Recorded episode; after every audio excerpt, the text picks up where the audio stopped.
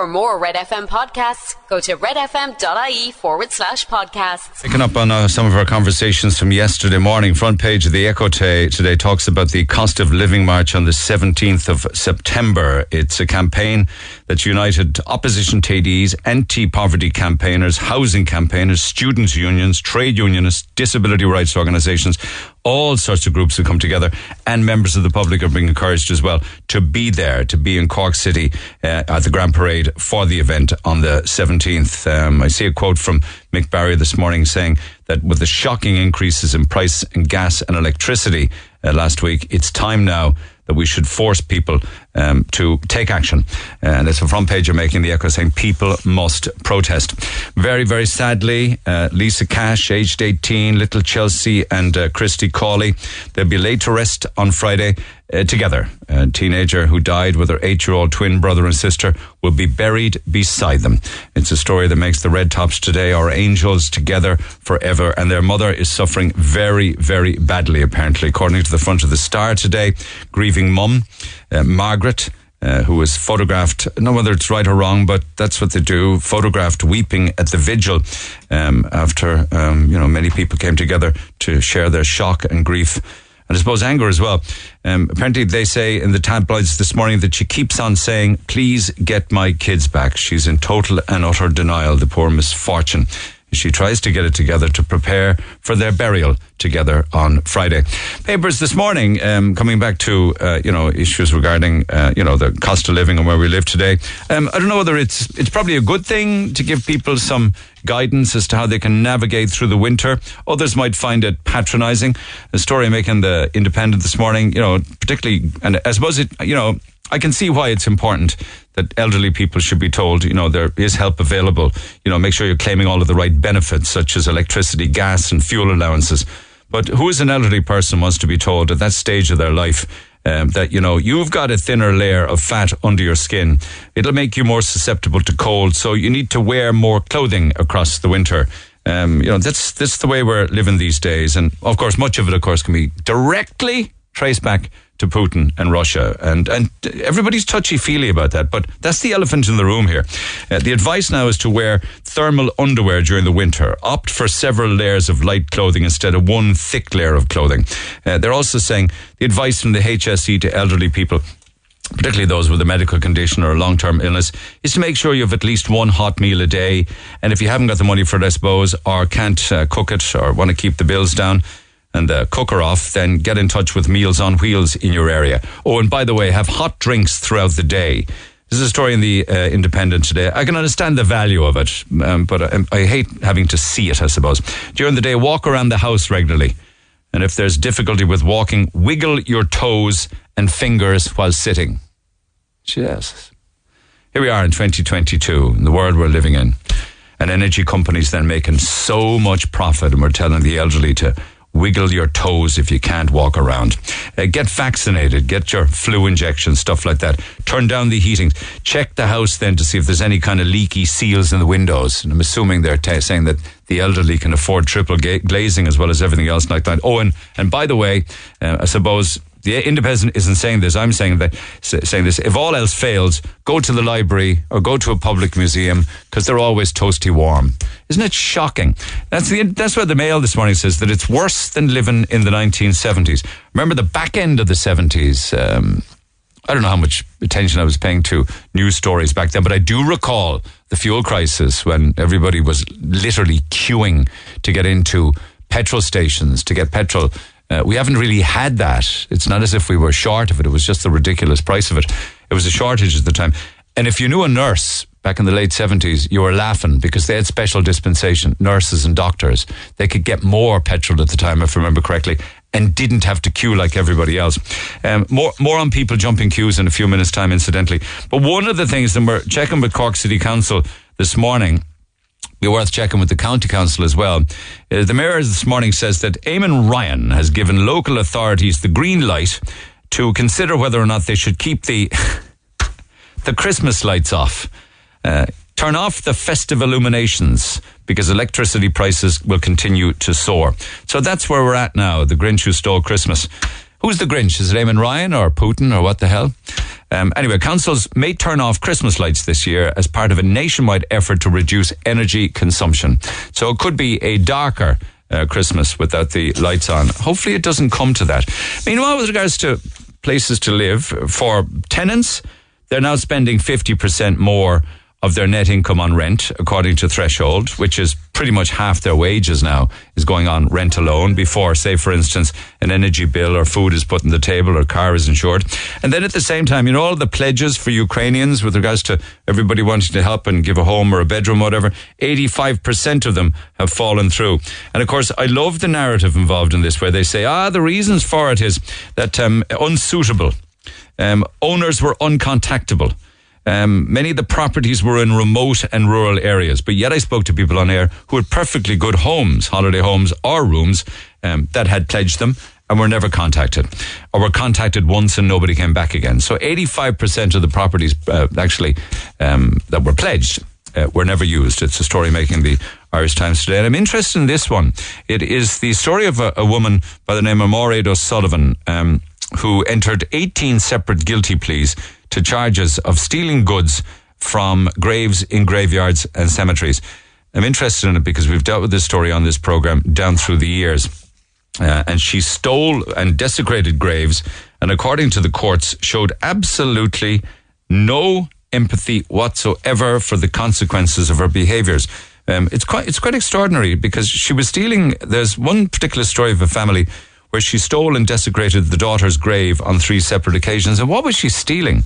Well, she was taking things like ornaments, little ornamental barrels containing flowers. Um, and then she was taking rose bushes and she was taking white solar lanterns and flower pots and window boxes. When you added it all up, I think it came to something in the region of what was the number? I had the, the figure for it earlier on this morning. Six, maybe seven hundred euro. I think was the was the figure. But that's before the courts at the moment. And um, apparently she uh, the sentencing has been adjourned to December because they want to carry out probation reports, and rightly so. Uh, but it's very very sad. Many of the families were shocked for a serious length of time until they eventually try to work out who was actually doing it. And here, here's an interesting one. You ought to be very careful who you're barring from your supermarket or your deli or your cafe um, because they're big spenders. Construction workers, they drop a lot of dosh, particularly at breakfast time. Uh, apparently, there is um, so you remember the days it was no no tracksuits um, and no runners. Well, now there's a supermarket chain that's been criticised because they decided to ban any people that are wearing construction workwear from its eating areas.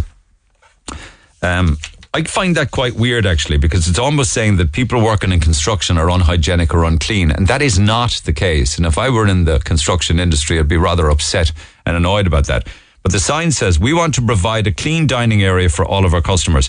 To help us keep it that way, no construction workwear or tools are permitted in the in-store seating area. I understand maybe you don't want Kango hammers, you know, parked up against the side of a table or whatever it is that they might use. But workwear, come on, give me a break. In all fairness. I mean, you're kind of shooting yourself in the foot really in this day and age, saying, you know, you can't come in here because you work in construction. I mean, in, in, in, in one way anyway, you're going to lose an awful lot of money of it because of it. But I don't know whether it's happening down here, but it's a story up the country. And I love that one where they were looking at the mail this morning. There's a story from Cork University College, UCC, where they buried tea bags, right? They buried the old fashioned ones and then they buried these eco safe tea bags, apparently. They buried them out in somebody's garden up in up by the airport, apparently, uh, in a real environmental conditions in a private garden, eight kilometres from the city. And then they dug them up after a period of time, and they found that the supposedly earth-friendly, biodegradable tea bags in the garden um, didn't biodegrade. that the regular ones did much faster. The regular tea bag had biodegraded apparently within a week. They went back and looked at the eco safe ones 12 months later and they were still there.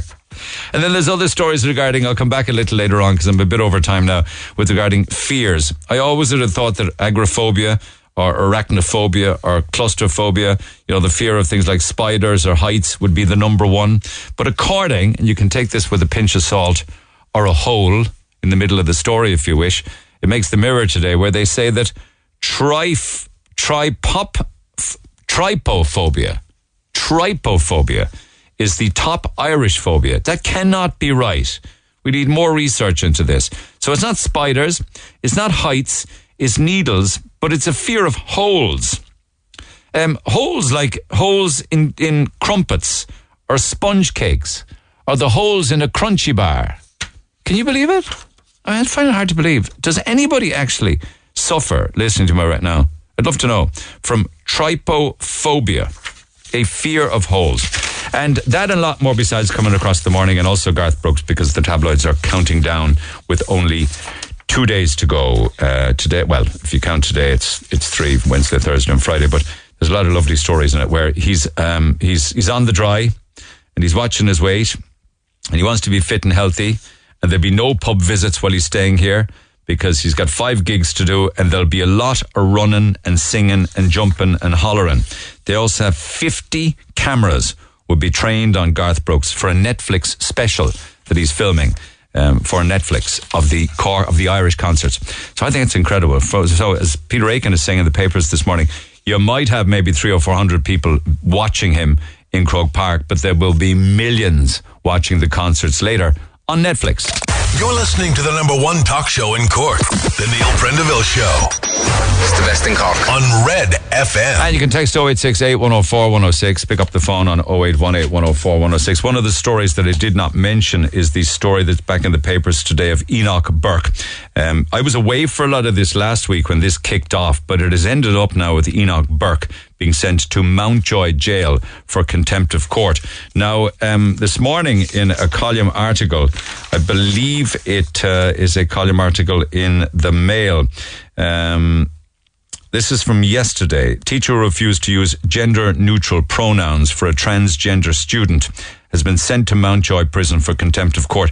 Um, as it said in the papers this morning, he's not in prison because he refused to call the boy a girl um, or use the pronoun she. It's because of a contempt of court issue when it actually got to court. But I got some texts yesterday from people asking, can you drill into that story a little bit more and explain exactly uh, what's going on and, and what, what it's all about? So, you, Kevin, you were here for this last week and I've been following it all week. What is the story behind Enoch Burke. Yeah, I mean, I, I, suppose that is one of the key issues that people found uh, last week was that the papers were reporting it in a fashion that it seemed like I refused to call a boy a girl, and, and now I'm, I'm, in jail. And now I'm in jail, um, which I suppose probably suits um, Enoch Burke's kind of historical. He's very he's an evangelical. Do we need uh, to know beliefs. that though? Can we not just stick to the story and as to yeah. why he's in Mountjoy? Yeah. So I suppose the, if the, it's not relevant, then uh, let's. Well, I suppose it's just it kind of provides a little bit of context as to why all this is kicking off. So. Um, he he refused to call the student she instead of he, and um, obviously that goes against the, the boy who was transitioned. A boy's transitioned to a girl. To girl, and he says a boy's a boy, a girl's a girl. And, I'm never going to call you a girl. Yeah, I refuse to call okay. you a girl. And the student uh, basically the, the, the, the school said that um that basically it goes against the the Equality Act of 2000 for the children that one student is being treated differently to the others because the student isn't being called what they want to be called when all the other students in the classrooms are being called the pronouns that they that they want to be called. Um, but um, one that's got to be confusion, but confusing if there's lots of different pronouns. But I suppose you just have to. Well, you know, eh, look, you know, I suppose yeah. If, if, a child wants to be called something, you have to call yeah, but, the child. You know, must be, be must be confusing. Teachers probably have to be you know very careful these days with regards to use of pronouns. You know, it was all about just teaching now, but there's all this extra. Mm. You know, absolutely. But I suppose, look, you know, a lot, of, a lot of people when they were corrected on it, I mean, they might necessarily like it, but I suppose a lot of teachers would say, right, well, look, if the child wants to be called a she, then it, they'll be called a she, or I'll just call them by their name. But what happened here was that you could call them by their name, or he or she, but it also could be they. They. Yeah, it could be, but you could just call them by their name gotcha. if you wanted to. Okay, like really, you okay. could, we don't we don't necessarily need pronouns. We have names. Okay. We don't necessarily need okay. them. But the, I think the issue really wasn't so much that he initially kind of refused to call the child she, was that then that uh, uh it was uh, a service was uh, which was held to mark the, the, the school's 260th anniversary,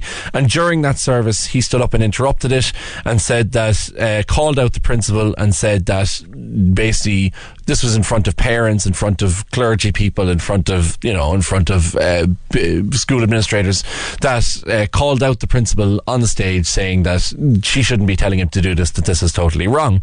Um, and he said he couldn't agree with transgenderism. It went against the school's ethos and the teaching of the Christian church. So apparently, mm-hmm. members of the congregation and students who were also there walked out of the school chapel. This, happened. A, yeah, there was a meal then, wasn't there? There was a meal, yeah. And then after the meal, um, he uh, approached the principal again and uh, told her to withdraw it. She said that she would talk to him at an appropriate place, and apparently he continued to follow her. Right. Um, and basically questioning her loudly. Loudly. I don't know if that's a euphemism for shouting or what it is, but questioning her loudly, and then had to kind of be pulled away by other people. Okay. So at that point, the school basically decided that they needed to inv- uh, conduct a disciplinary process. Um, that will actually take place in mid-September. So that dis- the, the, hearing of that disciplinary process. So why are we at yet. this? Did they then suspend him? He was put on. He was put on okay. uh, paid suspension. I suppose gardening leave is what the kind of term would be, where he's paid, but he's asked not to go to school. He decided that he was going to turn up to school, despite the fact that the school didn't want him to turn up to school. He's been sitting in an empty class uh, for the for the couple of days after that, right? And then um, basically uh, was jailed for contempt of court. So the, the the you know like he was asked in a court order not to turn up to the school, and he continued to turn up to the school, right? And now he's been um, put in jail as a to, to, prevent him basically from continuing to turn up to the school against a court order. So he has now spent is it like two nights in Mountjoy prison? Last night, I think he spent in uh, sort of a separate um, population because they need to do COVID tests, and once he has COVID tests, he returns. And Matt Cooper population. this morning says Enoch Burke did not spend the last two nights in Mountjoy prison because of his religious beliefs, but as a consequence consequence of them.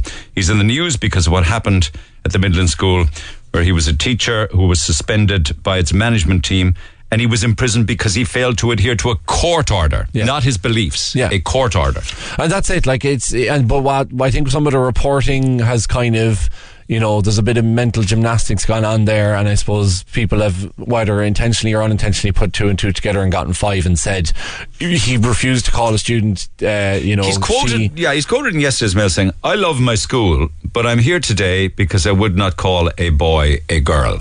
And it's just not true. You're here. You, he was there because he refused to follow court order. Right. Okay. And if he follows the court order and he just and he stays out of school until the disciplinary hearing, which is I think the 16th of September, then there'd be no issues. Yeah, but what would happen after a disciplinary hearing well, where a decision is made and it goes against him? What do they do then I if he says, I still will not call a boy a girl, but I want to teach in a school? Well, he has the right to appeal it, but if the school disciplinary hearing, it's like it's like here. You don't be, be sacked. I mean, then, if, yeah, if he, got, okay. I mean, if you get sacked, if we got sacked from here and we kept turning up to work, then the guards would be called.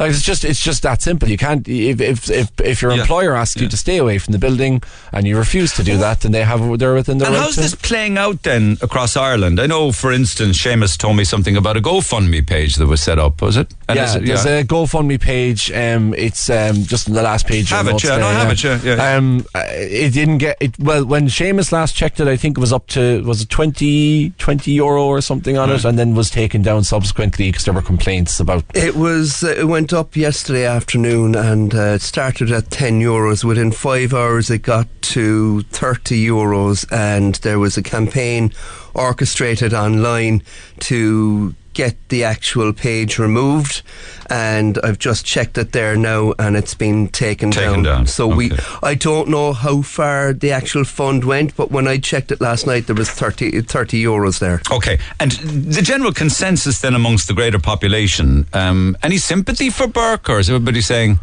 this is of your own making, pal. Suck it up. Well, I suppose uh, it's like anything else when it comes to these kind of debates. You a lot of the online reaction to it is being suck it up. And you know a lot of people disagreeing with his views but even people who say you know eh, whether you disagree or agree he's he's there because he failed to follow a court order. Yeah. so really there's no question yeah. there. It's yeah. you just follow the court order. That's what the courts are there to do. But um, in terms of like as you say there are GoFundMe set up. There are like the the Burke family have you know been involved I suppose in religious um, you know controversies. They, they've protested against Castlebar Gay Pride. They've they've had issues with I know in um, in the NUI Galway with protesting there, and then you know there's so the, the family I suppose is kind of well known in the area and, and nationally mm, by I know that, areas. but if we're going to be democratic about things and we're going to be uh, fair to all concerned, they are still entitled to their own ethos and religious beliefs as as anybody else. Absolutely, but, but I suppose it, would be upsetting, and some people might kind find it awful or hmm. even horrid. Somebody would protest about anything if somebody was gay. But isn't there a right to? Oh, absolutely. And like, really, by right, you know, in this country, like everyone needs somebody to stand up for their own beliefs. So you should be able to stand up for your own beliefs, but you should also be able to follow somebody who who stands up for belief, you know, for things that you believe in.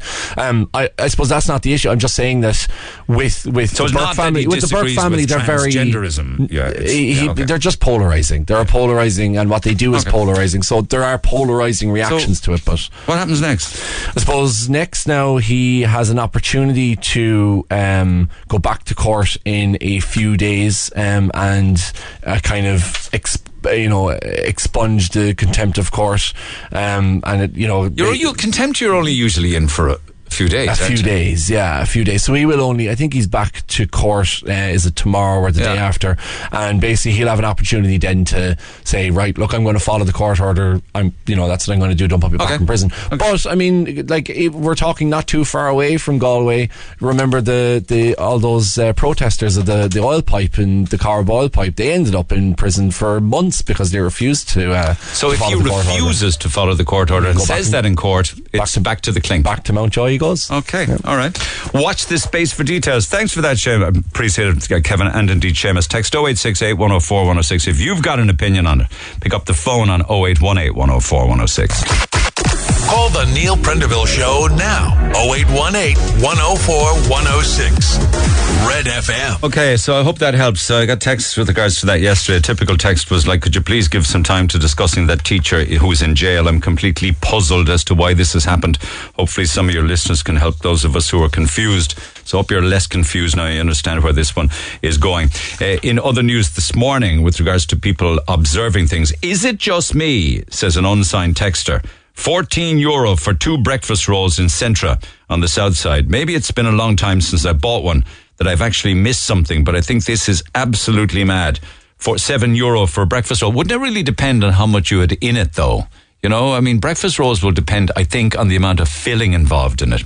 But listen, for sure, everything's gone up. And you know, when you talk about, um, you know, energy costs going up for people in the home, that's bad enough. But if you look at people who are involved in businesses, you know, where they might have serious bits of equipment, or if it was a bakery where they had big hot ovens and things like that, can you imagine what their energy costs are at the moment and what they're going to be in the next three or four months and across the winter if nothing changes.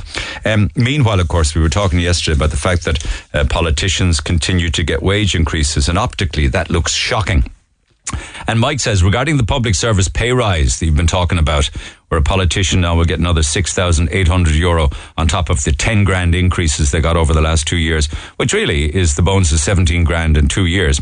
Um, regarding that and the difference between those workers uh, and politicians, uh, I feel that politicians should not be classed any longer in the same boat as public service workers. Correct me if I'm wrong, but doesn't the average public service worker get various types of allowances to hire the likes of, uh, they don't get um, different allowances to hire the likes of six advisors, um, uncertified allowances for food, travel expenses, hotel expenses. They don't get that, and they're public service workers too. This is along with all the additional payments and extra allowances for the various committees that politicians might join. Politicians should no longer be under the same umbrella as public service workers, full stop. Whenever any of them get questions regarding pay rises put to them, they spurt out the same old story that politicians don't dictate the pay rises they receive. None of them will have any problems paying gas or electricity bills this year or uh, for the next few years when oil and gas continue to rise. You see, they live, Neil, in another world and they treat Irish citizens like mushrooms. Thanks, my friend, if you managed to read this out. Happy to read that out on your behalf. And there's a lot actually then with regards to that and the cost of living. Um, another one. I cannot believe that a politician would claim 4,300 euro in expenses for one month tax free. Uh, I would turn down a 7,000 rise for good publicity if I was a politician, knowing that I'm still on 91 grand annually and can claim 50 grand a year tax free. This is referencing, of course, my conversation with Thomas Gould yesterday. Adding the politicians who did take the rise on top of expenses is completely irrelevant. Um, Thomas Gould's expenses of 4,300 euro for a single month does not give any indication as to what other expenses are. I don't quite follow that.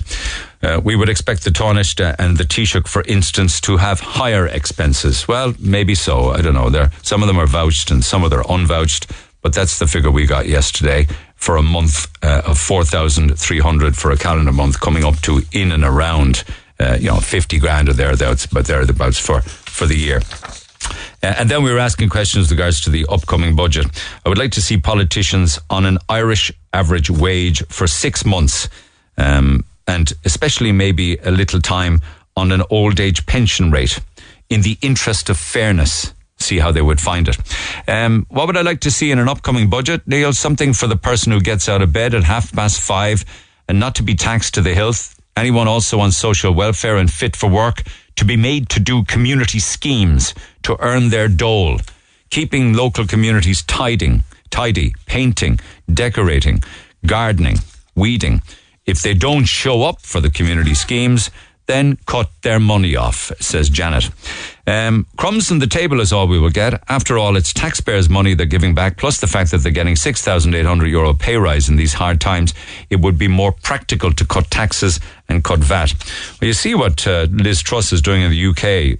She's Prime Minister now, and she has just, um, you know, announced and said that the first thing she's going to do is there will be an energy price freeze. They nobody talking about that here. What they need to do is roll back on the loony greens and their taxes and postpone upcoming increases. Uh, if people are to have any kind of ease in the coming months, they need to come down to ground level from their ivory towers and help working class for a change. And God knows we've been saying that uh, for many years. So a selection of uh, texts. Uh, and just one final one. We have a health crisis, dangerous viruses, and pharma companies enjoying record high profits. We have energy crisis and energy companies enjoying record high profits. We have governments enjoying record high profits as well with corporation tax returns. Every time we have a so-called crisis, big companies and politicians enjoy it all the more and everybody sees more profits. When, oh when will people ever wake up? Says Marius. Um, because all they throw is pennies to the peasants. Text 0868 104 106. To the phone lines we go. Tanya, good morning. Morning. What was it like this morning down around uh, your neck of the woods, Killeagh and Youghal? Because the weather was shocking. It was very wet, right? It was, yeah, yeah. Torrential last night, wasn't it? Absolutely. Um, what happened though? So it was last night. Um, I I live in Killeagh, but I work in Youghal. So I was driving home from work last night from Youghal to Killeagh and just coming up at Burgess filling station, and a car pulled right out in front of me and I had to slam on my brakes, and obviously got an awful fright. And uh, I was like, I, was, I don't know, I was really angry. I was like, oh, I have to get his number. So I kept on. He sped off, like he took off, and um, but he was going the same direction as me. So when we got into Killeagh, I caught up with him because he was turning up towards um, Inch. So I got his number, his reg of his car, and when I got home, I rang the guards and talking to a really nice guard and he was like, I know, you know, that issue's been raised over a year, just so many accidents there. Um, you know, do you want to come in? Do you want to make a statement? We called to the guy and whatever. So I said, look, I don't know because I was really upset. I was crying for about an hour right. room last night. Yeah, you were crying, um, crying because you were in shock of what could have happened. I was in complete shock for like an hour. I was, I came home and I sat on the couch and I just like cried. I know it sounds stupid, but like I got an awful fright.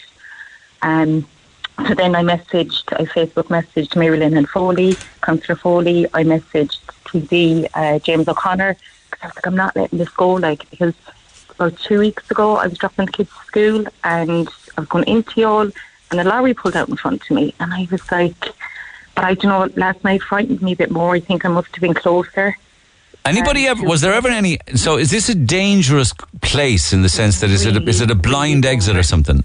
Yeah, so basically the, there was a garage there years ago and it closed down and it reopened about two years ago and there isn't a proper island for cars to pull in to get petrol. So there's been loads of accidents there. Has there been crashes and... Uh, there has been loads of crashes and like lives were lost as well. Like even the guard said that to me last night. He's like, "There's going to be another really serious." Accident. So there has been a fatality in that area. There has been fatality, right. yeah. Yeah, now Mary Linehan and and and uh, James O'Connor have both said to me like the issue has been raised. It's between the Transport Infrastructure Ireland and Transport Communications, and it's all a planning issue and red tape that has been held up. Like it's it's ridiculous. It's just not on. So what what what what's holding up? Red tape is holding up to, to make it a safer junction, is it? Yeah, to make it a safer junction to get an island. Like the guard said to me last night, when you're coming from Youghal and you want to pull into Burgess to get petrol, you're not supposed to stop on the road to pull in, which you do. You're actually meant to go up to the next exit and, and turn around and come back in from the other side. So it's safer to do so. It's just really dangerous. Yeah, yeah. As, yeah. And you you were saying in your text, it's now 10 p.m. and I hear sirens. Oh yeah. What was that about? Night, yeah, but last night around ten o'clock I heard sirens, and um, next minute I get a message from Councillor Foley to say that there was a collision last night at the N25 at the Burgess. Oh, for God's sake! You're joking yeah. me. Yeah, that was at 10 o'clock last night, and I was like, oh my God. So that's why this was brought up in the Dáil that there are numerous crashes, yeah. injuries, numerous and you say fatality. And, fata- and fatalities, yeah. And it's all red tape. I don't know what's going on. I think it's between the owner I don't know, the Cork County Council or the Transport Infrastructure of Ireland, but it's been gone on, like Mary Linehan raised it, she said over a year ago.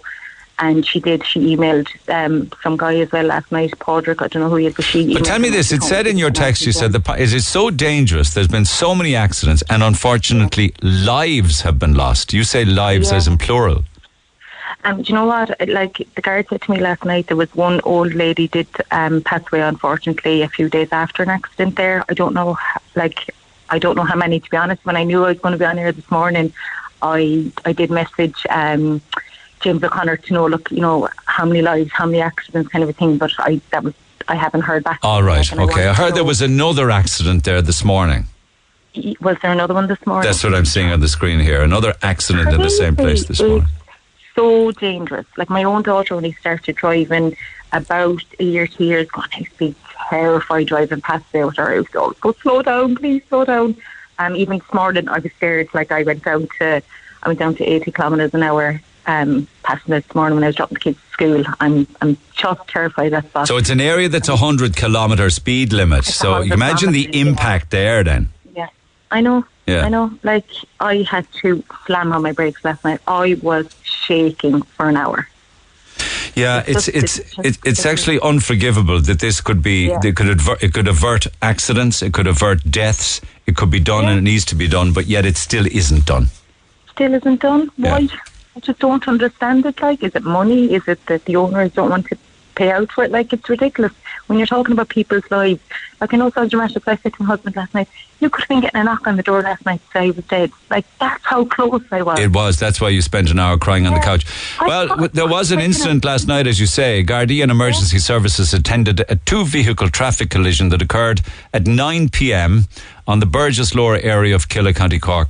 Two people were taken to Cork University Hospital following the incident, thankfully for non life threatening injuries, but that doesn't mean there weren't serious injuries. The road involved in the collision is, is open for use. So those sirens you heard last night uh, was a two car v- collision and two people taken yeah. to CUH. Yeah. I know. I know. like I passed, we've passed accidents on the road before in that area. Like there are there's always accidents there. I just don't know why they can't take it seriously enough when it's somebody's life. It just reminds me of the exit for Blarney that was causing all of those crashes and deaths. Remember the tourists um, that yeah. died out in the Blarney uh, area they, on the Mallow Road, the exit for they were very quick in changing that road layout because they could see how dangerous it was because people were getting confused. You, you may not know this; it's in a different part of the city. I mean, you're you're down east. This would be up around on the Mallow Road area, but you might remember some tourists in a rental car died. I actually do. Yeah, I do. Uh, was it a husband and wife? It could well have been a husband and wife. I yeah, think it was. Uh, yeah. They literally drove right across the main road because they were following a right turn sign, but they didn't yeah. know that there was oncoming traffic, of course. But they changed that fairly rapidly. So why can't they do this? Okay. Why can't they do this before another life is taken? Like yeah. I have three kids.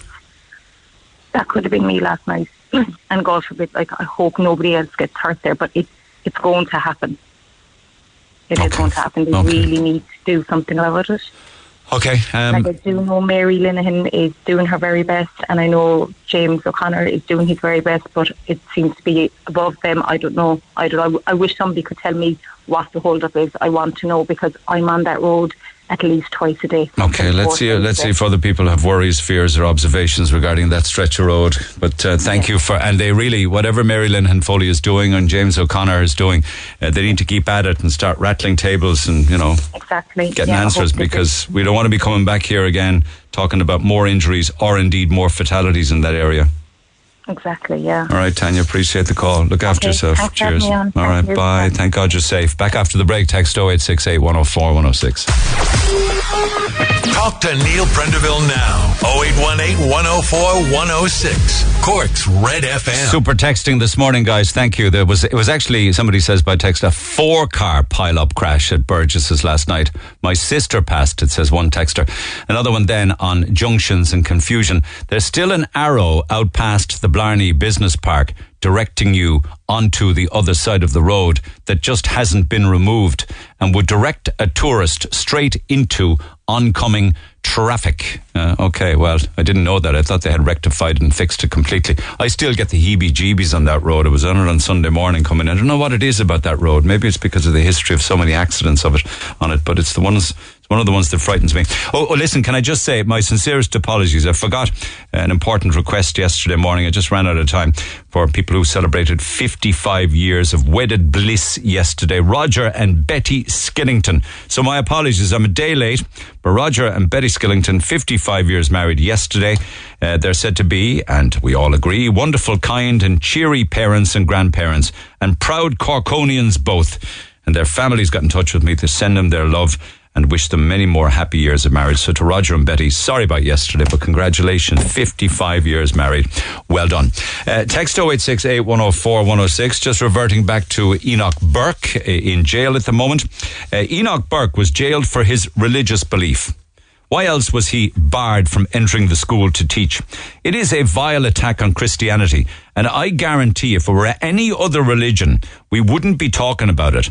Plus, the guy who was on the air is bringing his family into it, which is not fair, says Maureen in Clonakilty. That was Kevin talking about uh, issues involving the family in the past. I, for one, hope, says another texter, that Enoch Burke never ever teaches again. It's an interesting point that Maureen makes. If it weren't Catholicism and it were another religion, how would people be reacting to it? And would Burke be in jail? Uh, on transgenderism, uh, I'm standing at a respectable distance, waiting for my young granddaughter uh, to use a public female toilet. This is a question. An older boy walks past me, heading for the same female toilet. I step forward to stop him due to my concern that he will be in the toilet alone with my granddaughter. The boy then tells me he's identifying as a girl and therefore has a right to use that toilet. Question What do I do? Please don't ask me to speak on air. Anyone who dares voice an alternative opinion to the LGBT, etc. lobby in any way is immediately shut down, scorned, or cancelled. Yeah, but you don't. If, if there is a fear of that and you don't wish to come on air, you can always text your opinion. I'm happy to read that out. This whole situation about gender identity is gone totally insane. What is this nonsense doing to our young kids? Inventing ridiculous pronouns. Enoch Burke is right. Parents are feeding into their kids' junk, delusional ideology. Oh, because of the reaction I would get, don't give out my details. So people um, are, are, a bit kind of hesitant to come on air or indeed even give their names because of what one texter here said, being immediately shot down, scorned, or cancelled. Meanwhile, Anthony has no fear of that. Morning, Anthony. Good morning, Neil. How are you? So interesting there. A bit of pushback against uh, transgenderism or the use of pronouns. But this is the changing world we live in, my friend. Is it really a changing world? You know, just as I was saying there earlier on, it's a tiny percent of the population. And I thought in a democracy, that majority rule. Mm, not, a tiny not if, create, not if it creates cruelty or hurt to the tiny minority. They probably need to be protected even more. But you not think that people need to be protected as well from this because I'll state two cases now, and one of the most famous I can think of really was Germaine Greer, you know, the feminist. Yeah. And she stood up for women's rights all her life. And she spoke out and she said, I have absolutely no time. I don't believe in this male to female thing. And she said, when you have your monthly cycles and you go through the menopause and you have hot flushes and the whole lot, she said, and have a pregnancy or have an abortion, get back to me and let me know. Then you're a woman. Did After she get cancelled like? Did she get cancelled like J.K. Rowling did for that? She did, yes. And J.K. Rowling was the other one I was going to bring up as well. She was bar all. It was actually women mostly didn't want her to speak at universities, and her career was finished after standing up for women's rights all her life. Yeah. You know, so yeah. I just think that is absolutely outrageous. And it is clearly a psychiatric condition because even when people transition, I've seen numerous documentaries about it. Even after they transition, the suicide rate is sky high. Watch the docu. Be careful when you're talking about documentaries. Documentary makers set out a lot of them with a, a preset agenda and a preset roadmap. So don't let that influence you as being 100% accurate research. Oh no no no! I'm I'm talking about credible sources now. The BBC, and I've seen I think two on BBC. Yeah, be, be careful about the BBC. Louis Theroux, be careful I've enough about how the BBC handles Savile and stuff like that. So anyway, go ahead. Would you trust Louis Theroux? Yeah, again, uh, again, I think everything should come with a word of caution. That's all I'm saying.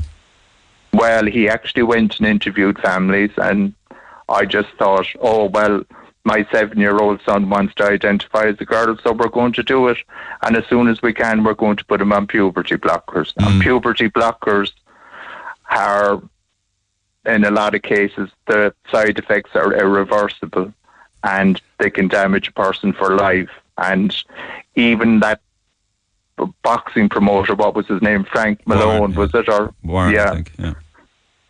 He went on and he was being interviewed, and he said, "I don't want to be called LGBT." He said, "I don't identify as lesbian or gay or bisexual. I'm transgender. I don't want to be put into that category." So they can't even agree amongst themselves. So but how the, anyone else supposed to get their head around it? Okay, but the reason the reason that um, Enoch Burke is in jail has absolutely nothing to do with his own beliefs, whether they're moral beliefs or Christian beliefs. It's because he um, he didn't follow a court order to stay away from school, pending a disciplinary hearing. That's the only reason he's in jail. He's entitled yeah, to his opinion. Oh yes, of course, and and so is the student. But who ended up in court? Who ended up in jail? at the end of the day. And where did it all stem from? It's what started it all in the first place? Him refusing to use the correct pronoun for the boy who had transitioned to girl. Yeah, and wasn't there a case in America a couple of years ago? There was a, a university professor was fired as well for the same thing. oh, thing. listen, that, that, that controversy that, you know, the topics we're having here, they're having in America as well. I mean, I saw, I saw an amazing thing when I was at the tennis last week. It was fabulous to see how all inclusive it was. I mean, I, I, I was surprised, but pleasantly surprised uh, to see one of the, the ball kids. When I say ball kid now, I guess she, who would have been a he, might have been 17, 16, 17 years old. Formerly a boy, now a girl, ball kid on the court wearing the female uniform, which would be the skirt. And happy out, doing a great job and loving life. And I thought, you know what? That's what it's all about. There's a there's a person, a human being, happy now in their body uh, and getting on with life and being included. Sure, like how could you criticize that? I don't criticize that. What people do in their private life is their own business. But as far as I'm concerned, your private life should be your private life. And if other people have op- opposing opinions and opposing views and question it, they're quite entitled to do that as well. Oh, I understand the point you're making that you're entitled to have an opinion on it without being feared, as somebody said in a text there, shot down, scorned, or cancelled.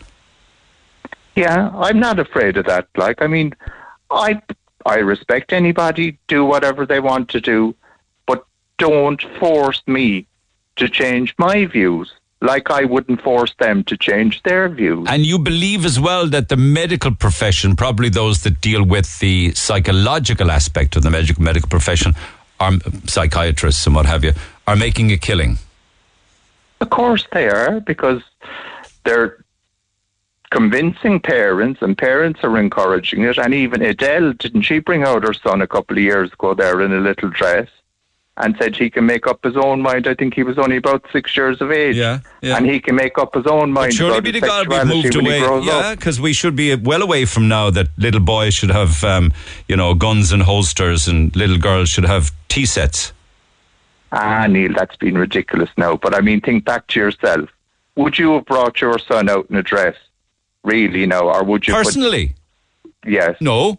But I defend the right of well, somebody else yeah. who wants their son to wear pink or their daughter to wear a pair of jeans and a, and a t-shirt as opposed to a skirt, surely be to God. And would you act all shocked and offended then if people were surprised by it? If they were surprised by what? By you bringing out your son dressed up as a little girl. No, I said I wouldn't have done that. But yeah, but if you did do that, sure I can't why would you be surprised that people would be shocked by it? I and wouldn't, surprised. I, I actually, I wouldn't be shocked by it now if I saw it. I just wouldn't. I think people still are. Because I think this is just a whole, it's like a social construct. I, I just don't believe it's an actual condition. Now, there are people, like the, the most famous one of all, there are people that are born with male and female genitalia. And the most famous of all, I suppose, would be that royal commentator, Lady Colin Campbell. And I was saying, why is a woman called Colin? but she was born with male and female genitalia. Right. Okay. And at the time, the doctors advised her parents, she was born in the 1950s, they said, I would I advise you to uh, put down on her birth certificate that she's male and call her Colin and raise her as a boy. And she, by her early teens, she decided, no, I feel more like a woman, but I mean, she was neither male nor female. So they're, they are genuine cases. But the rest, but, then, as the texter would say, is parents feeding into their kids junk, uh, delusional ideology, and gender identity is gone totally insane. Not your words, but I think you'd agree with those, would you?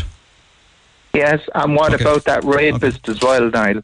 He was a multiple rapist a couple of years ago in England and he was brought up before the courts and he decided he was going to identify as female and he took hormones. Now he didn't go for the full transformation, but he grew breasts obviously because he took estrogen, female hormones. And he went to court and at his trial the jury was told and the court was told and the judge was told that he cannot go to a male prison because he identifies as female and a serial rapist was put into a female prison because he identified as female. Yeah, I see that. Because yeah, he grew breasts. I see that. I'm getting the story on this here. Was a ministry justice apology made because of that in the end, wasn't there? Yes. Yeah. Okay. So, I mean, okay. we're going into very, very, very dangerous territory. All right. Very okay. dangerous. Let me come back to this after 10. Thank you. Much obliged to you, Anthony. Thank I'm over time. Text 0868 104 106. Hey, it's Dave. Join me weekdays from 4 for Dave Max Drive, where I'll help get you home or give you a little lift at home. Big hits, loads of fun features, and traffic info. What more could you need? Join me weekdays from 4. Dave Max Drive. And that's the latest news this hour. Okay, Stigum. Yeah? Would you buy three selection boxes today for a fiver in Tesco in Douglas? No.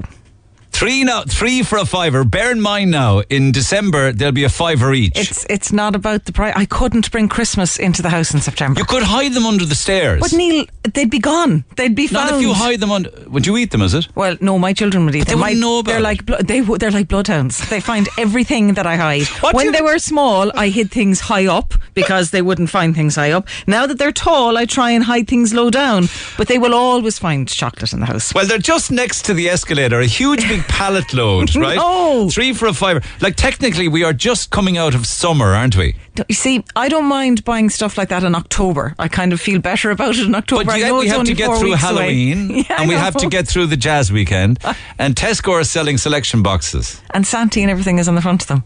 Oh, the, what? Yeah, the, the works. I can send you the photograph. Big Santa Claus on it. I can tell you what. It's just regular. They're like dairy milks and Freddos and whatever else, you know, buttons and all the other. And, like, and I love Christmas, but mm, no, not September. it's too early for me. Would you? Would I? Yeah.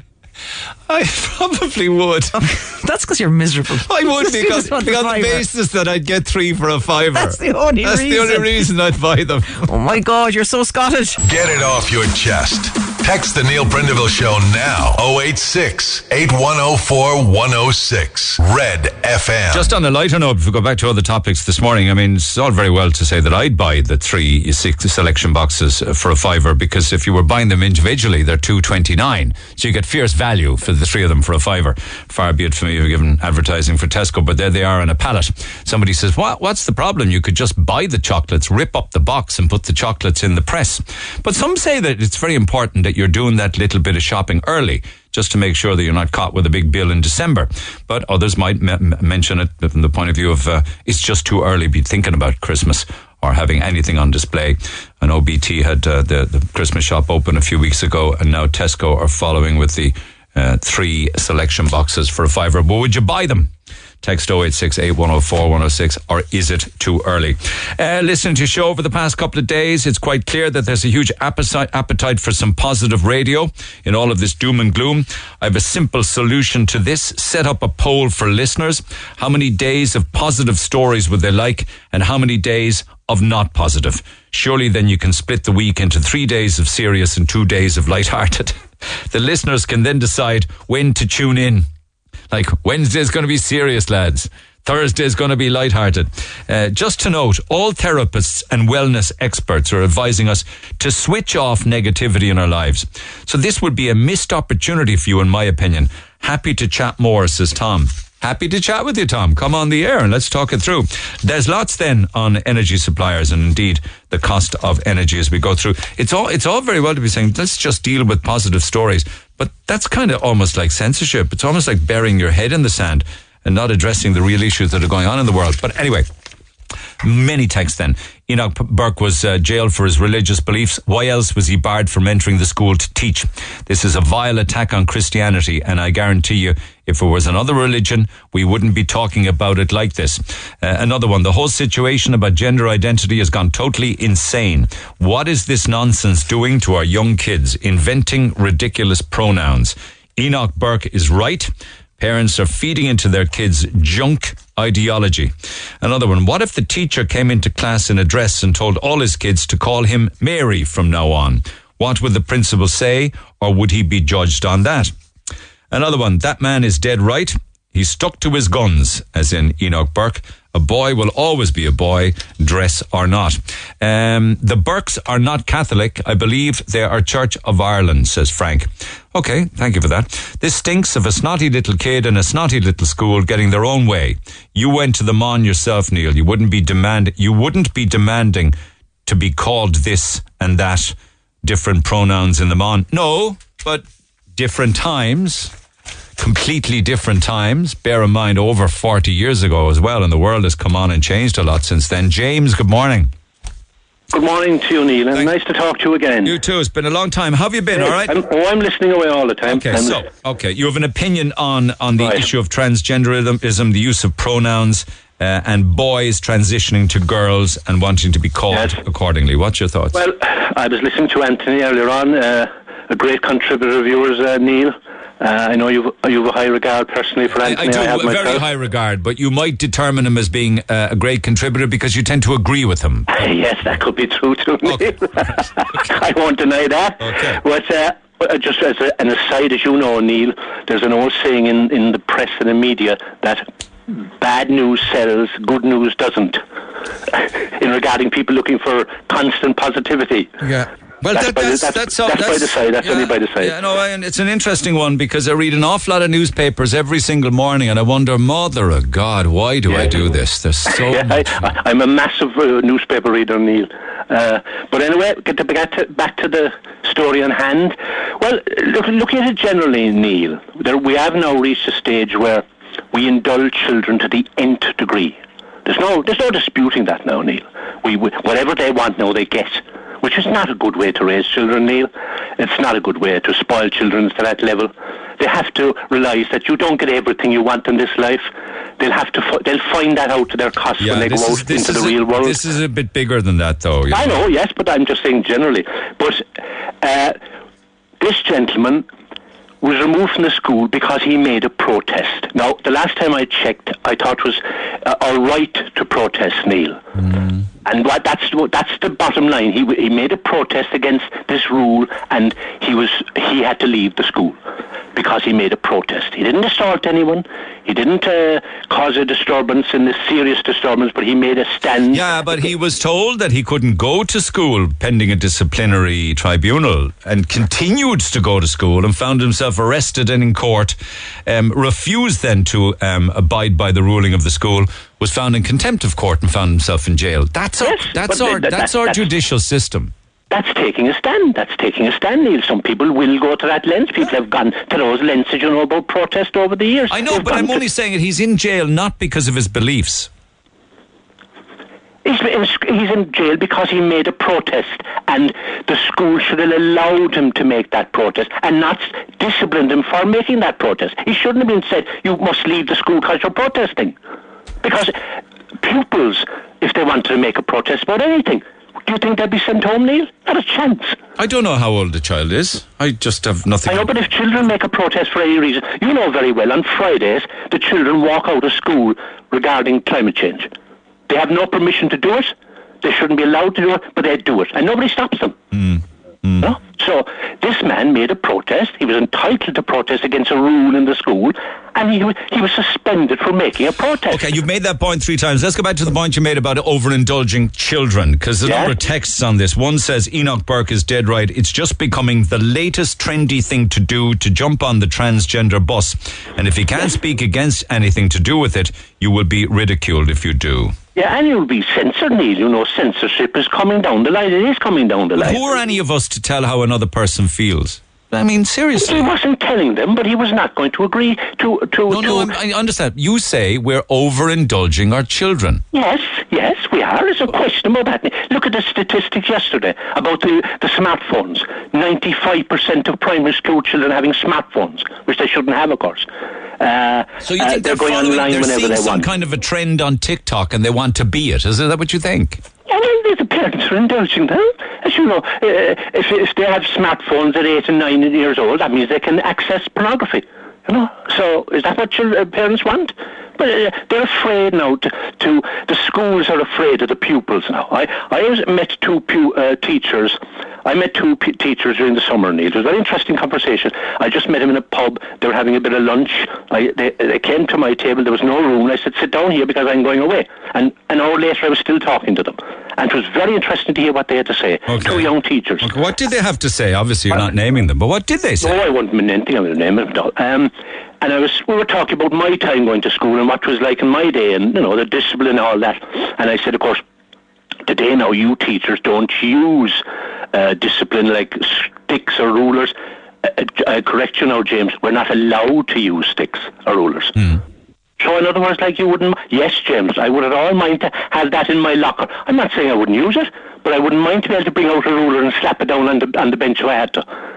Because he said, you have no idea the abuse we have to put up with today, James. Go on. Tell me more. What else? Tell us. One is a primary, the, the, the, the, wife was a primary school teacher and he's a secondary school teacher. She has been spat at.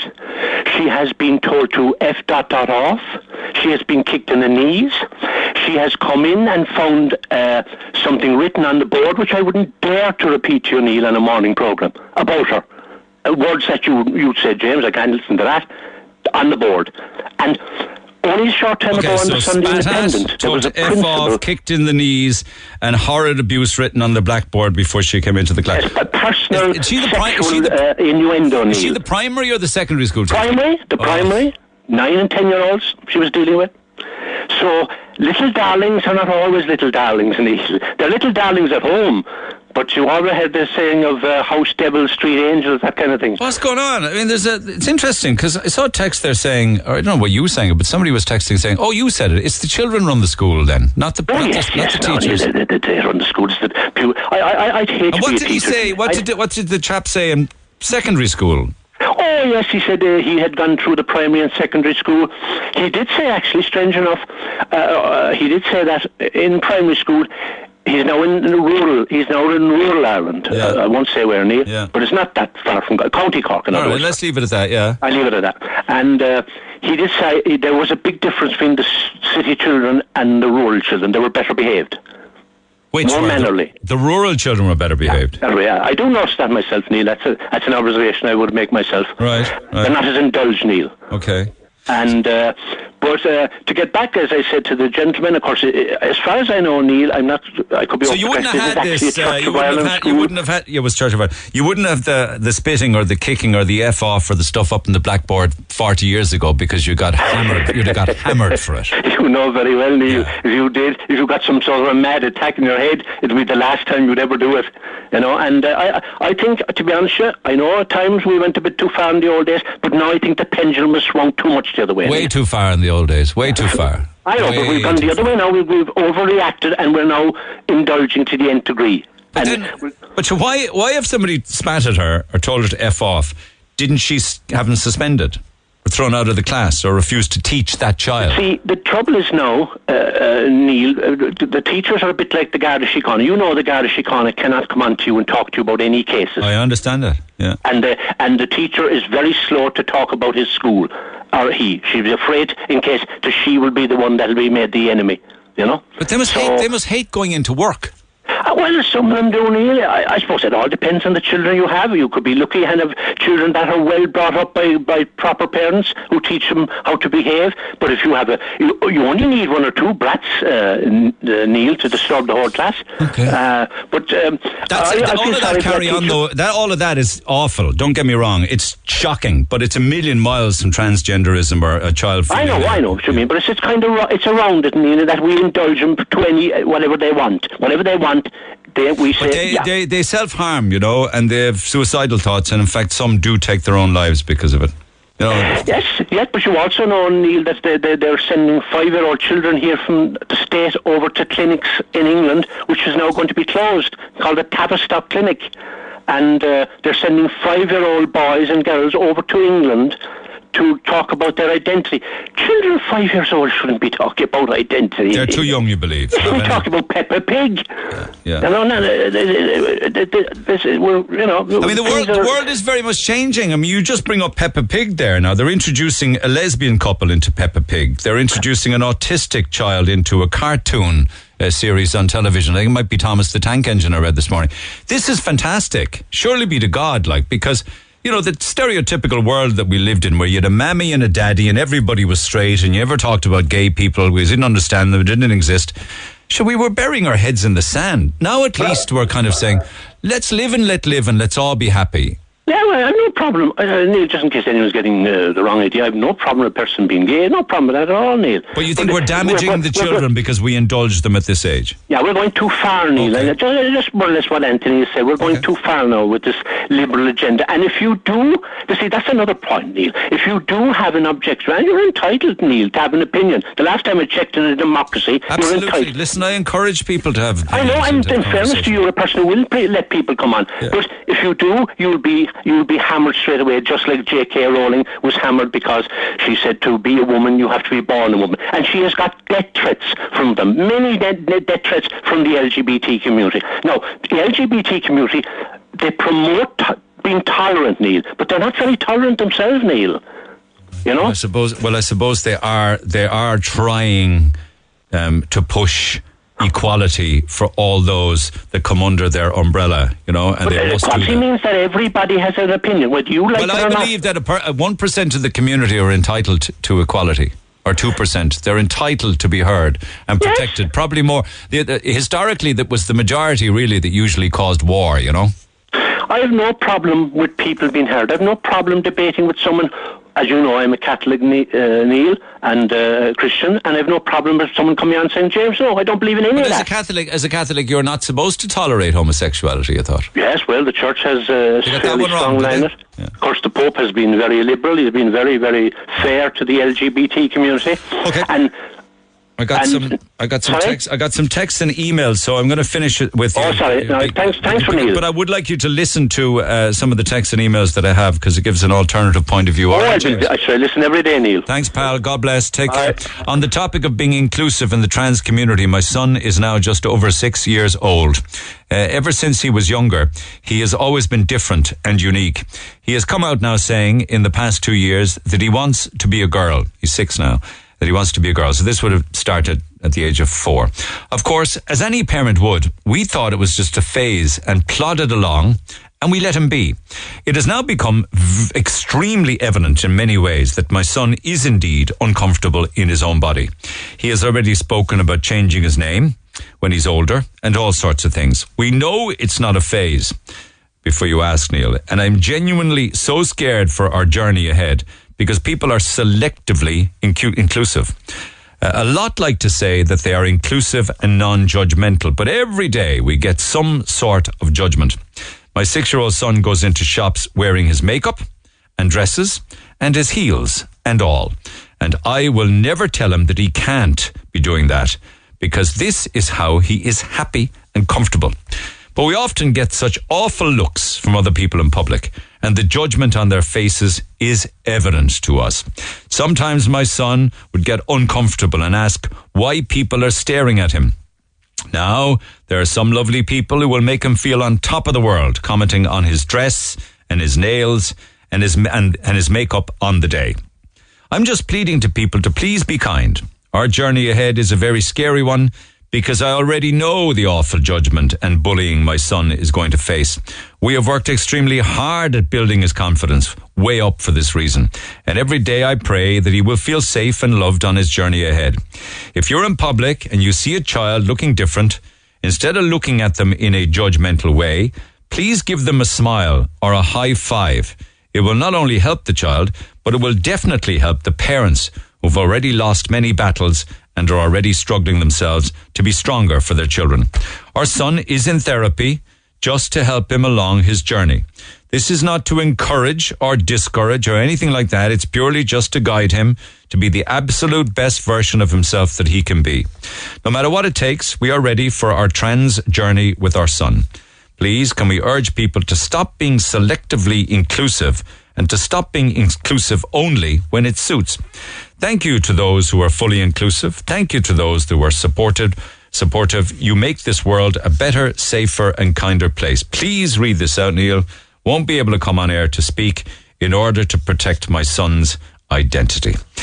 So thank you for that email, and I wish you well on your journey, you and your son. What do you think of that one, guys? There's somebody who's going through it at the moment um, and dealing with the, uh, you know, uh, I suppose the um, the pitfalls uh, the very uneven and potholed road ahead. Text 0868 104 106. Pick up the phone on 0818 104 106. Just the one call and then some an ad break, and then Mick and Linda after the break, if that's okay with you. But Timmy, good morning.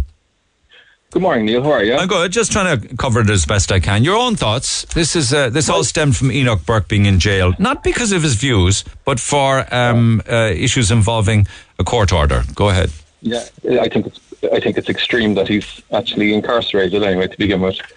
Um, I I would kind of raise a point. It's a kind of it's a, it's a point about a, there's a child in um, in America. His name is he goes by the name Desmond is amazing.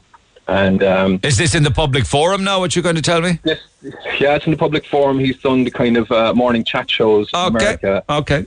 And he does his uh, drag show and morning chat shows, and I, I think he he might be roughly. He's been uh, his parents have been encouraging this since he's been quite young anyway.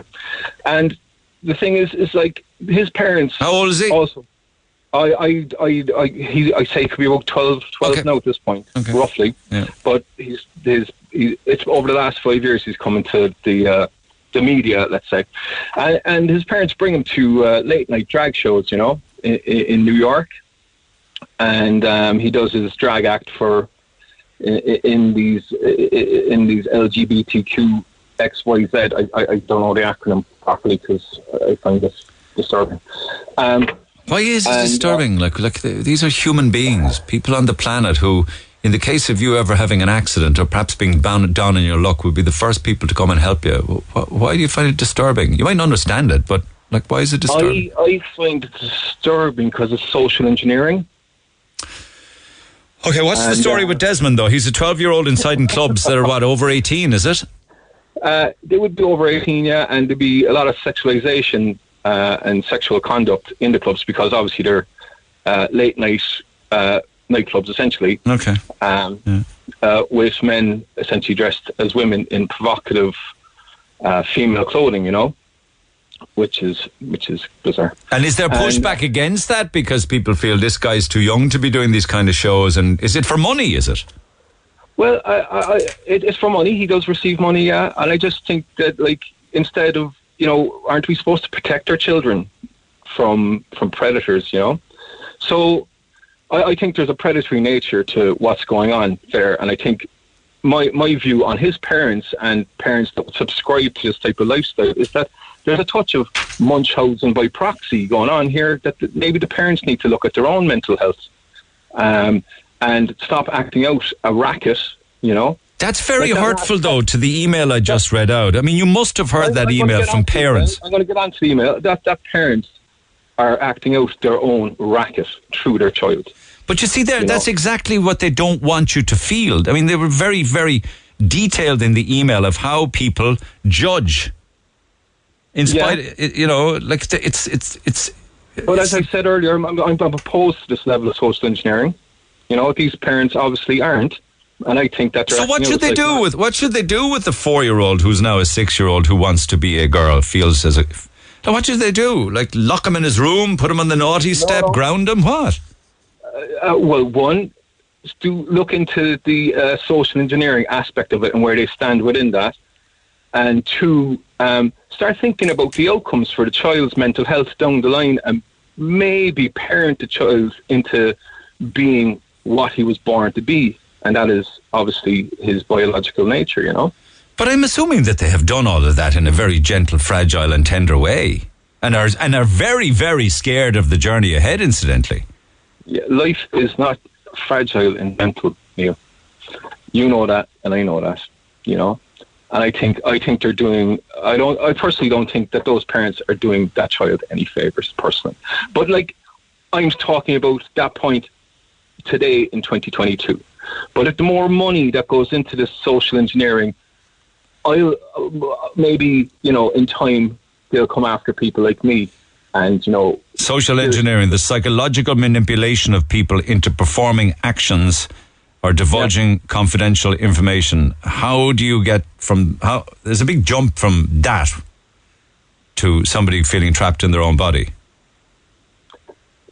it's it's the encouragement okay of instead of the following a path of logic they're following a path of illogic okay that that would define the aspect of social engineering. Now, who the question is, who is benefiting from this level of social engineering in Irish society? Who is? Who, do, who is the beneficiary to changing Irish society to, to the point where mental illness is is is lauded in society instead of um, instead of dealing with the true scientific nature that men are men and women are biologically women. And if I was a woman, actually, quite honestly, I would be very disturbed with the level of males taking up um, female roles dressed like uh, females. And there are women who are very worried about that, considering that they have fought so hard for equal rights think, as women. Think, they feel that there are men now who are.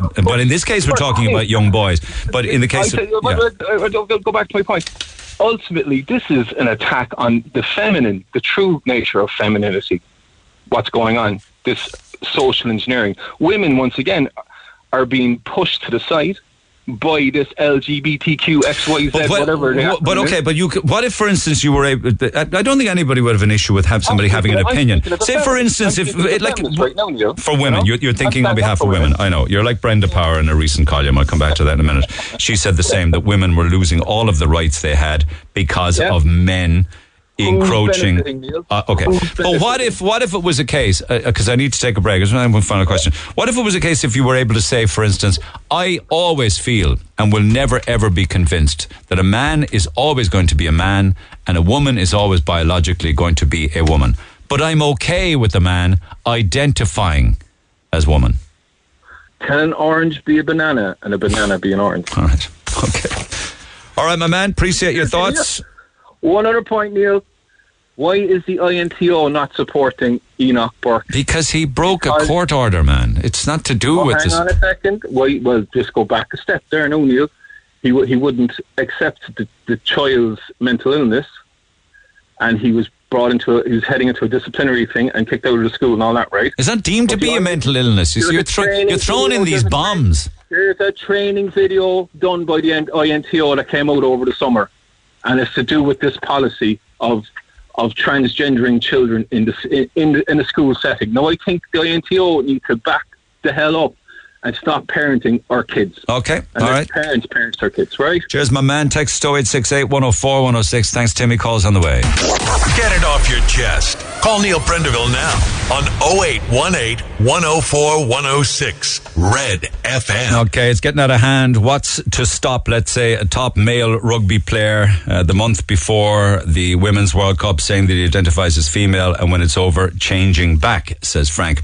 Uh, Enoch Burke is dead right. It's just become the latest trendy thing to do to jump on the transgender bus and you can't speak against anything to do with it or you will be ridiculed or worse. Uh, seriously, Neil, it's a load of coswallop. There's a trend in Australia that has started people identifying as feline and someone complaining that another person stood on her tail. Now, seriously, if you identify as a cat, go and climb a tree. Uh, stupid people pandering to this kind of tripe, says Caroline. Can't come on air, I'm at work. Why is it that Neil sounds completely captured by this trans ideology? It's pathetic to hear him. What about women and girls' rights? Let me just tell you, uh, a lot of what I do has to do with the, about fairness and balance. I don't want to have complete and utter one-way free-for-alls or one-way pylons. And I'm happy to take the heat on that and defend, you know, try to just keep things on track and balance and give everybody an opportunity. Because not, this is not about me or my thoughts or my beliefs in any way, shape or form. This is about you guys. Back to the phone lines we go. Linda's on four, Mick's on three. I'll talk to Mick in a second. Linda, good morning. Hi, Neil. How are you? Firstly, thank you for holding because I know you have a busy day and uh, I appreciate that. So go ahead. Um, I just okay. I was just making a general statement before I listened to the last man, Timmy. and now Timmy. After spent after hearing Timmy for five minutes, I have just I've never been so angry. I'm sorry about that. I would have put you on the air at the same time as him as I'd known that. So my apologies. To be honest, I was sitting. I'm sitting in my car and I'm absolutely fuming. First off, as a woman, Timmy does not get to have the right to speak for me and say that the trans community are somehow infringing on my rights. He's a man. His it's cis men who have always been infringing on the rights of women, not trans women or trans men. First off. Secondly, Enoch Burke ref- refu- refused trespass in a school on school property. Anyone else who did that would have been arrested there and then and put on some sort of live register. He should not be even given airtime. That man, this case, it shouldn't be given airtime because all it's doing is affecting a young child who is already vulnerable, trying to do his, their Junior Cert or their Leaving Cert and get on with their lives and identify how they want. I think it's really unfair how we're treating this young, this family, and I think it's really unfair how we're treating that child's parents for, for supporting their child in a, and I'm sure it must be one of the most difficult uh, decisions or experiences uh, a person can ever have. Yeah, you heard that email that I read out from a family whose whose son. And I yeah. genuinely want to say to that those parents, if they're listening, I think they're doing an amazing job and fair play to them. Um, You gotta, you gotta, you gotta face up though to the fact that there are many people believe that a four-year-old or a five-year-old or a six-year-old is in no position at that young age to be able to term, determine their their um, sex or gender as being wrong. Psychologically, in child's development, um, four, five, and six are actually the age that a child comes into their own and becomes aware of who they are and how they identify. No, I'm not saying that. I'm saying that time after time, that's what people say. I know that's what people say, but the evidence, but those people would be the first people to go, oh, my daughter knows she likes to play with dolls at five because that's normal. But when their daughter might, someone that was born, their daughter might identify more as male at that point, they can't respect that. That it's it's hypocritical. Um, like years ago, years ago. I don't know. Uh, years ago, wouldn't it have been if somebody felt like that very young, they ultimately would grow up to be gay? Yeah. Um. Okay. I think. I don't. I think it's. I. I don't know how yeah. to answer that. No, um, not, nor do I. I mean, and I'm just wondering, just like because people say that there's that they're too young or they're being manipulated, but ne- never, never in this email from the parents of the four, five, six year old, he's six now, did they ever talk about the influences of social media or TikTok or videos or friends or things like that? It was okay. So I grew up in the 80s in Catholic Ireland. I'm a lesbian. I came out as a lesbian at 18. I knew I was a lesbian at 12. I never met a lesbian until I was about 16. Um, everyone around me was straight. Everyone around me was gender conformist. Like, I wasn't influenced by those people. Yeah. On certain issues, you don't get influ- like influence on TikTok is not the same as being surrounded by a society that does it, that's working actively against you. Yeah. Or listening to, no offense, Neil, a media that has cause that are so damaging to young people and their families who are already in a vulnerable position and already feel like they're fighting for their lives sometimes. I, I'm so angry that Timmy was even on your show, to be honest, because what he said about gay people, about trans people, about everyone he has an issue with, because he spent about 10 minutes going down a YouTube and going down a YouTube manhole, probably chewing on crap and has and found a buzzword about social engineering. I literally have to, I'm doing a degree in social science, and I can say everything he said about social engineering is the opposite of what's actually happening in society because society is built around normal patriarchal but do you have any? Do you, okay, but he did make an interesting point, though, that he said, and Brenda Power picked up on it in a recent column where I, I may not have to find the paragraph about about what or transphobic because Brenda Power is always so liberal and open minded about everyone. You're being you're being you're being funny about that, is it? I'm I'm being a little facetious. You are, yeah, yeah, yeah, yeah, Go on. What was what were you saying about Brenda Power? What she uh, she was saying um, once men get a foothold into women's sports, this was at the time of the rugby debate. Um, with the support of other women, incidentally, there'll be no such thing as women's sport, nor will there be women's prisons, women's refuges, women's changing rooms, women's bathrooms, women's safety, women's rights. The irony is that if trans women were really were women, then they'd understand why women need their own safe spaces, sports, and shelters. Growing up in a female body means internalizing the constant re- reality of male strength, anger, aggression, and entitlement. She made the point somewhere in the article that this is a worry for women who have for many hundred years, many hundred years, tried to push for equal rights against men, uh, and that they would be giving it up to men who want to be women. Yeah, where would what's Brenda's view so on how women were treated in the laundries? Because she defends the church. How women were to, Brenda does not look out for women. I'm sorry, she is the anti-feminist, and the truth is, trans women have been looking out for cis women's bodies and cis women's safety for their own safety as well for much longer than the likes of Brenda Power or Annie Turk. But do you not think that there's any woman at all would have a kind of a fear or a worry or a double no. take at a man in a woman's dressing room or toilet? I no. no. Well, okay. first, yeah, I would hundred percent. If there was a man in a woman's toilet, I would be very nervous and question it. Having said that, Neil, a trans woman is not a man, and you can't equate the two. A trans woman is a woman. And yeah, but uh, does it? But they, they also talk, and she speaks as well about opportunistic men in women's bathrooms. So I mean, like, no, nobody could stop anybody saying, actually, yeah, I, I, I, I, like as a woman looking at that, I think that's ridiculous because Okay. the, most of the rapists, men just don't have to go out of their way to go into a woman's bathroom. Most men don't bother; they just pick up a woman, probably at home, rape and abuse and attack them that way. They don't go to the bother of going through hormones and experiencing prejudice just to go and attack women. That's not reasonable. That's a very But, but, but I wouldn't have to do any of that, would I? Though, Linda, I would just say I, I'm presenting as as a woman, and on that basis, I can walk in, isn't it? Well, you're not. But in that case, you're not a trans woman.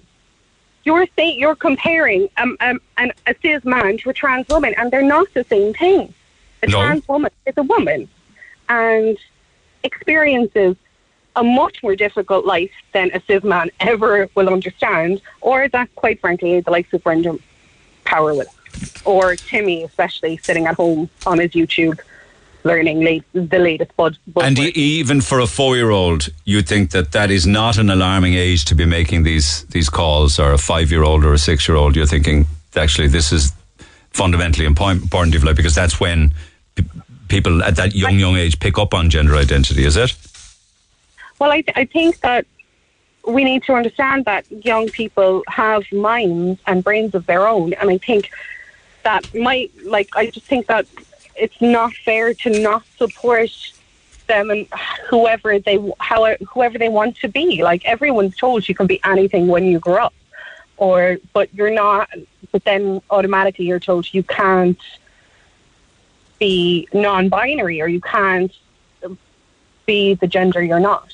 So, to, so to people who believe that you cannot change gender, that you're born a man, you will always be a man. You're born a woman, you're always going to be a woman. What would you say? I think that's their experience. I don't think it's up to us to judge someone else's experience. And also, I think the science proves otherwise and the evidence. Okay, let me talk to Mick and Bant here. Thanks, Linda. Cheers for that. Mick, good morning.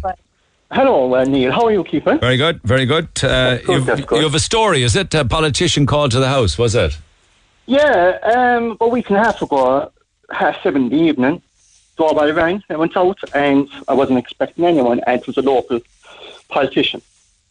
Um, and he says, "Oh, I'm here for the the local elections," and I was kind of looking at him. I said, "Well, Jesus, when are the elections like?" Well, he says, "Oh, not for another two years, but I'm making a head start." so that's fair enough. I took his leaflet and shook his hand. I said, "Thanks very much," and everything. And we're just got talking. And I said, "Look, this is any subjects, what about, do you know, anything you want to bring up or anything like, you know? So the subject of trans, transgender came up.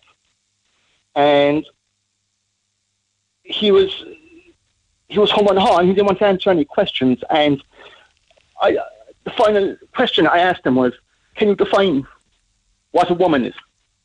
Because I have three young daughters, they're all going to school. Yeah. And I think it's very, I'm afraid for the future of coming up, like, because, you, like, as you got a text early on from a grandfather saying, what happens if a child's in the toilet and this man comes up in a dress, he wants to walk in, what are you going to do, like? So I asked this politician, But those those that support his right to be her would say you'll have no fear with that person in the wide earthly world because they identify as female. So don't worry about it. They believe to be female. So your son or your daughter, your daughter in your case, has no worries. Well, first of all, their belief doesn't override our beliefs. Like, look, I have friends, I'm very liberal, I have friends who are gay, bisexual and stuff, okay? I have actually relations as well. Um, something in the dress there should not be discriminated against getting, getting jobs or what you call it, or anything else. I don't think it's against the law anyway to discriminate. Like. Yeah. But you can't. It's it's a fact, and it's not. It's, just because you, you're feeling that you're different doesn't change biological fact. There's only two genders, and you cannot change. Um, Your so I'm, your, I'm da- very your daughters like, your like, I- daughters probably three will go. daughters, yeah, and but I'm they very probably worried. So I want son, but like that email that you wrote out about parents. Yeah. It's a parent's job to guide their children. Like my youngest now is eight. eight uh, don't uh, don't ask me to read the whole thing out again. Oh no, no, no. I mean, like it's my, very evident to me I, that they I are doing. My children. Yeah. Yeah, my children when they were young, should they all played with. I have one son and should three girls, and they all played with each other's toys when they were young. And when they get older, they know who they are and stuff. Are you but saying that they should not have allowed him to go out wearing? You, how uh, many six-year-olds do you know that believe in Santa Claus? Listen, I don't want to be going into Santa Claus. Santa Claus is a real person. He lives up in the North Pole, and he's coming to everybody's house at Christmas time, and we're all being yeah, good yeah. boys well, and girls, no, I right? know that. I know that. Let's let's. But you know what I'm saying. And we'll all you get our selection boxes, and you will get coal if you don't behave yourself. but me, you know what I'm saying, so. But um. I know what I don't want you to say. oh, Daddy and Nanny, I'm a dog. What are you supposed? Okay, you're a dog. You can be whatever you want, love you're there as a parent, you're to guide your child. No, it's a free for all. You could be anything you want. You cannot be anything you want. All right. Okay. Okay. Um, so if your son, say, if your son wants to wear makeup and a dress and high heels, what are you going to do about that? So that's his own business. Like he's old enough. Um, he'd be old enough um, to make his own decisions. Like. So where, um, where's the problem then? You just said that it's okay for your son uh, to wear makeup, yeah, dress, and high heels. You're complaining. Okay. Problem with uh, men in sports, men, men in female sports, men in.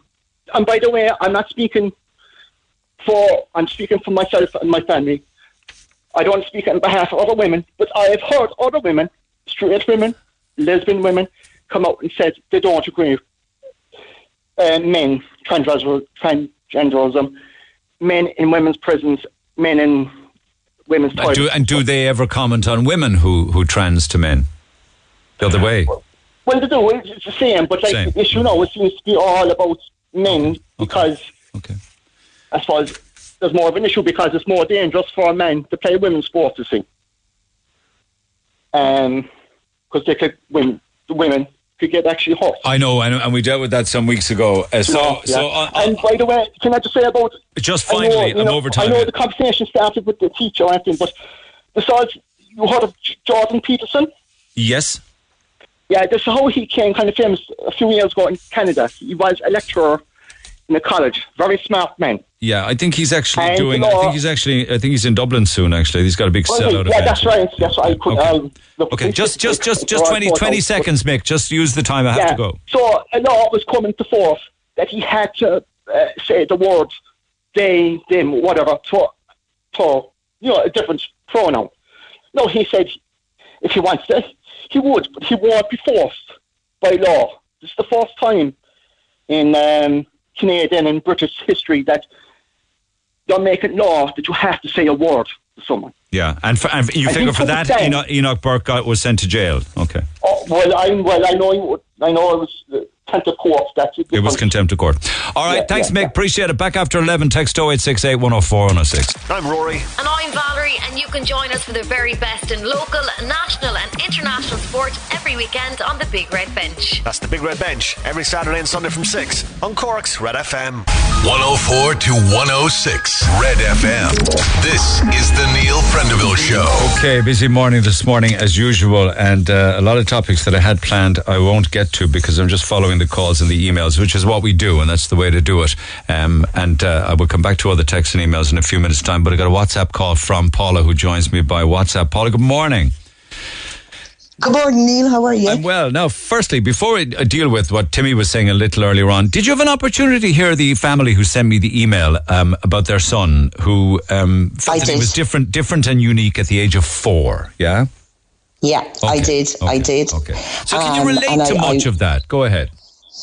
I can, but I no, I won't use my daughter's name because she doesn't want me to use the name at the moment. But um, like I suppose for her, um, I wouldn't have noticed or felt there was anything different when she was like primary school, but it was kind of coming into puberty where where it began, and. Um, you know, it, it, it's been a long journey. It's taken a number of years really for her to be brave enough to um, explain what she mm. was going through. But I suppose what angered me is that if you haven't gone through it or seen your own child go through it, it's very easy to say that this is a trend or a fad. It's not. It's very, very real when yeah, you're watching know, but somebody lots of texts it. people who don't agree with it or don't get it and don't agree with it feel that it yeah, is- and I I understand like there's a lot of people that don't get it. I probably wouldn't fully get it if I didn't have a a, a trans female daughter. do You know. Um, so let's back up there. think let's back up there for those that you know are, are maybe Yeah. picking up and learning on this topic and stuff. Your your trans daughter was born male. male. Yeah. Yeah, Yeah, Se- sexually male. Sexually male. Yeah. Sex, yeah, yeah. So the the I, the way they put it, I suppose that they were they were assigned the sex of a boy when born. Uh, birth, Right. birth was assigned the sex of a boy. Yeah. Yeah. And I would have thought, you know, having two older children, the- uh, she was the youngest child, I would have thought she was very boyish, like in comparison to my older son. I would have said there was, you know, she was a real, a real boy, you know. Um, but I can remember her like being in play school and saying things to me like we'd be walking home and she'd say things like, you know, when I grow up, mummy, I'm going to be a mummy. I want to be a mammy. You know, I want to be like you. Now you, you, yeah, and you would just think, ah, that's just a four or five year old. You know, Bit of I hero worshipping going on there. Yeah. yeah. Um, but as as as things progressed, uh, I started noticing things like, I mean, the hairdresser was a big one because you know you're always cutting boys' hair for school and stuff, and like it got to a stage where she physically ran out of the hairdressers, like physically ran away, like in that do not cut my hair, like. So that then I thought, oh, that's just a phase. You know, you want long hair and all the rest of it. And then it started where you just didn't want to go to school. There was self harming. There was you could tell that she was in turmoil. At There age, something uh, what age are we talking right. about at this stage? That would have been maybe fourteen. Right. Okay. Just uh, just 13, starting out maybe first year, second year kind of thing. Yeah.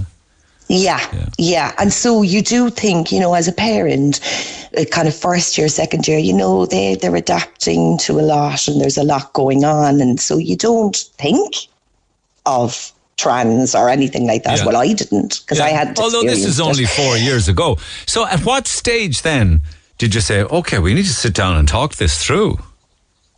Yeah, she had mentioned on and off at different times to me that I think I want to be a girl. I feel I want to be a girl. And I suppose as a parent, you're kind of okay, you don't want to read too much into it in case it is just a phase.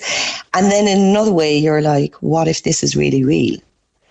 And then I began to realize this is really real. This And was there much real. Media to- coverage of this um, topic? No, then? no. No. No, no, no. And they would have been, it would have been, it, it definitely wouldn't have been trendy. It definitely wouldn't have been, oh, you know, I just want to be different or, you know, looking for attention or anything like that. Mm. It would have been more, why am I feeling the way I'm feeling? What's wrong with me?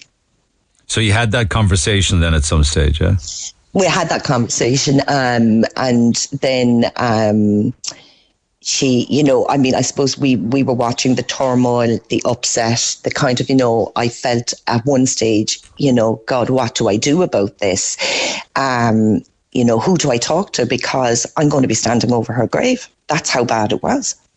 And as a parent, then you're thinking, well, counselling might help here, or maybe psychological intervention, or something like that.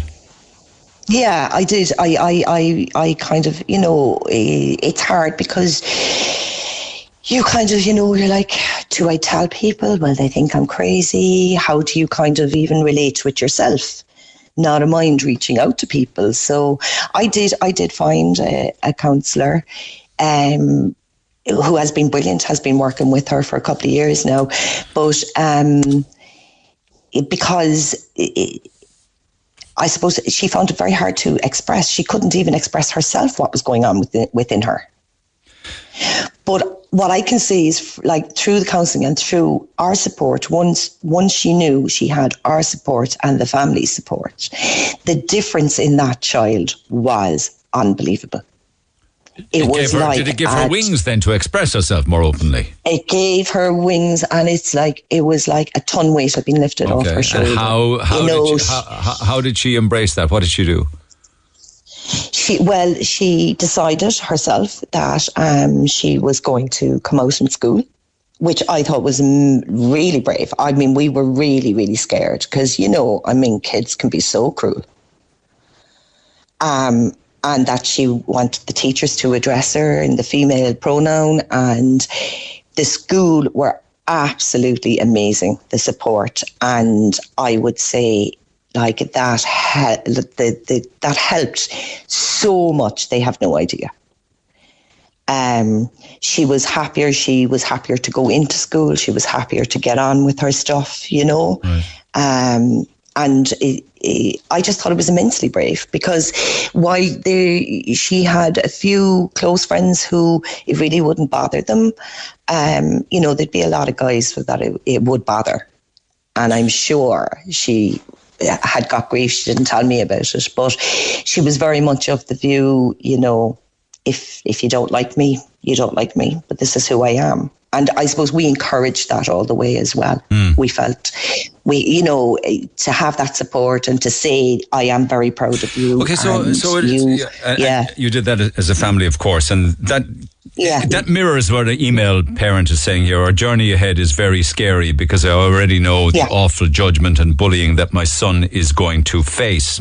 Um, he, yeah. he's, he, he, he is six years old now and will, I believe, trans um, and and yeah. um, and and become and identify as female and as a woman. So there, you're you're well ahead of them now at this stage, obviously. I am, yeah, I am at this stage, but um, I have heard of um, other people with children in the, say, the primary school level where um, you know the, it, it's very real for the child. Because the somebody child said by text very, here, yeah. yeah, no, and this is primary. This is six. Because somebody says, and yeah, actually, it is, yeah, six, yeah. Yeah, I, I, forgot about this. Where is the Where is the text? I can't find it, but it's it's, word, it's words along the lines of six-year-old girls don't even wear makeup or don't even wear, um, uh, you know, um, may, um, do their hair up or things like that. So wear shoes, makeup, and dresses and heels. Even a six-year-old girl doesn't do that. Never mind why you're allowing your son at the age of six to wear makeup, dresses, and heels. Well, what do you think of a text like that? Well, I mean, I, I think it comes back to, you know, it's kind of like, um, you know, give the girl a doll to play with and give the boy a truck. I mean, what's wrong with a six year old boy dressing up and putting on high heels? Do you know what I mean? I'm sure there's because kids they say that, that even that a six year old girl wouldn't go out to the shops wearing dress, nails, and makeup and heels.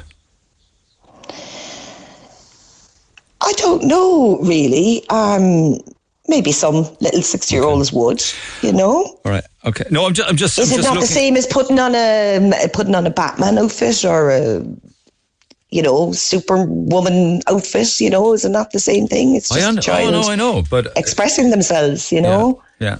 I, I, suppose that some people feel. Uh, here's another one that it's the parents that are pushing. And and I'm just curious with your own thoughts on that because, yeah, like if, if, if you look at it from that point of view, how was everybody when when you you know when she started to go to school and was using a different bathroom? No problem with that either. Um, I I think they have they definitely had one communal bathroom gotcha. anyway yeah. in that yeah. school. Okay, yeah. so I'm not sure how that would have worked. Um, I suppose where I find it very difficult is like if you wanted to go swimming now, like it's much scarier for her to go into a male dressing room than it is to come into a female dressing room. Of course, room. yeah, of course it would be. You know, yeah. it's much scarier. I mean, I, I don't understand these females going, oh, trans and oh, you know, as if as if trans people are out to to, you know, do damage to other women. They're not. They they just A lot of the just, texts though that I get whenever this topic comes up Paula, apologies for inter, for interrupting. Is is that yeah. people are worried about the damage being done to the child?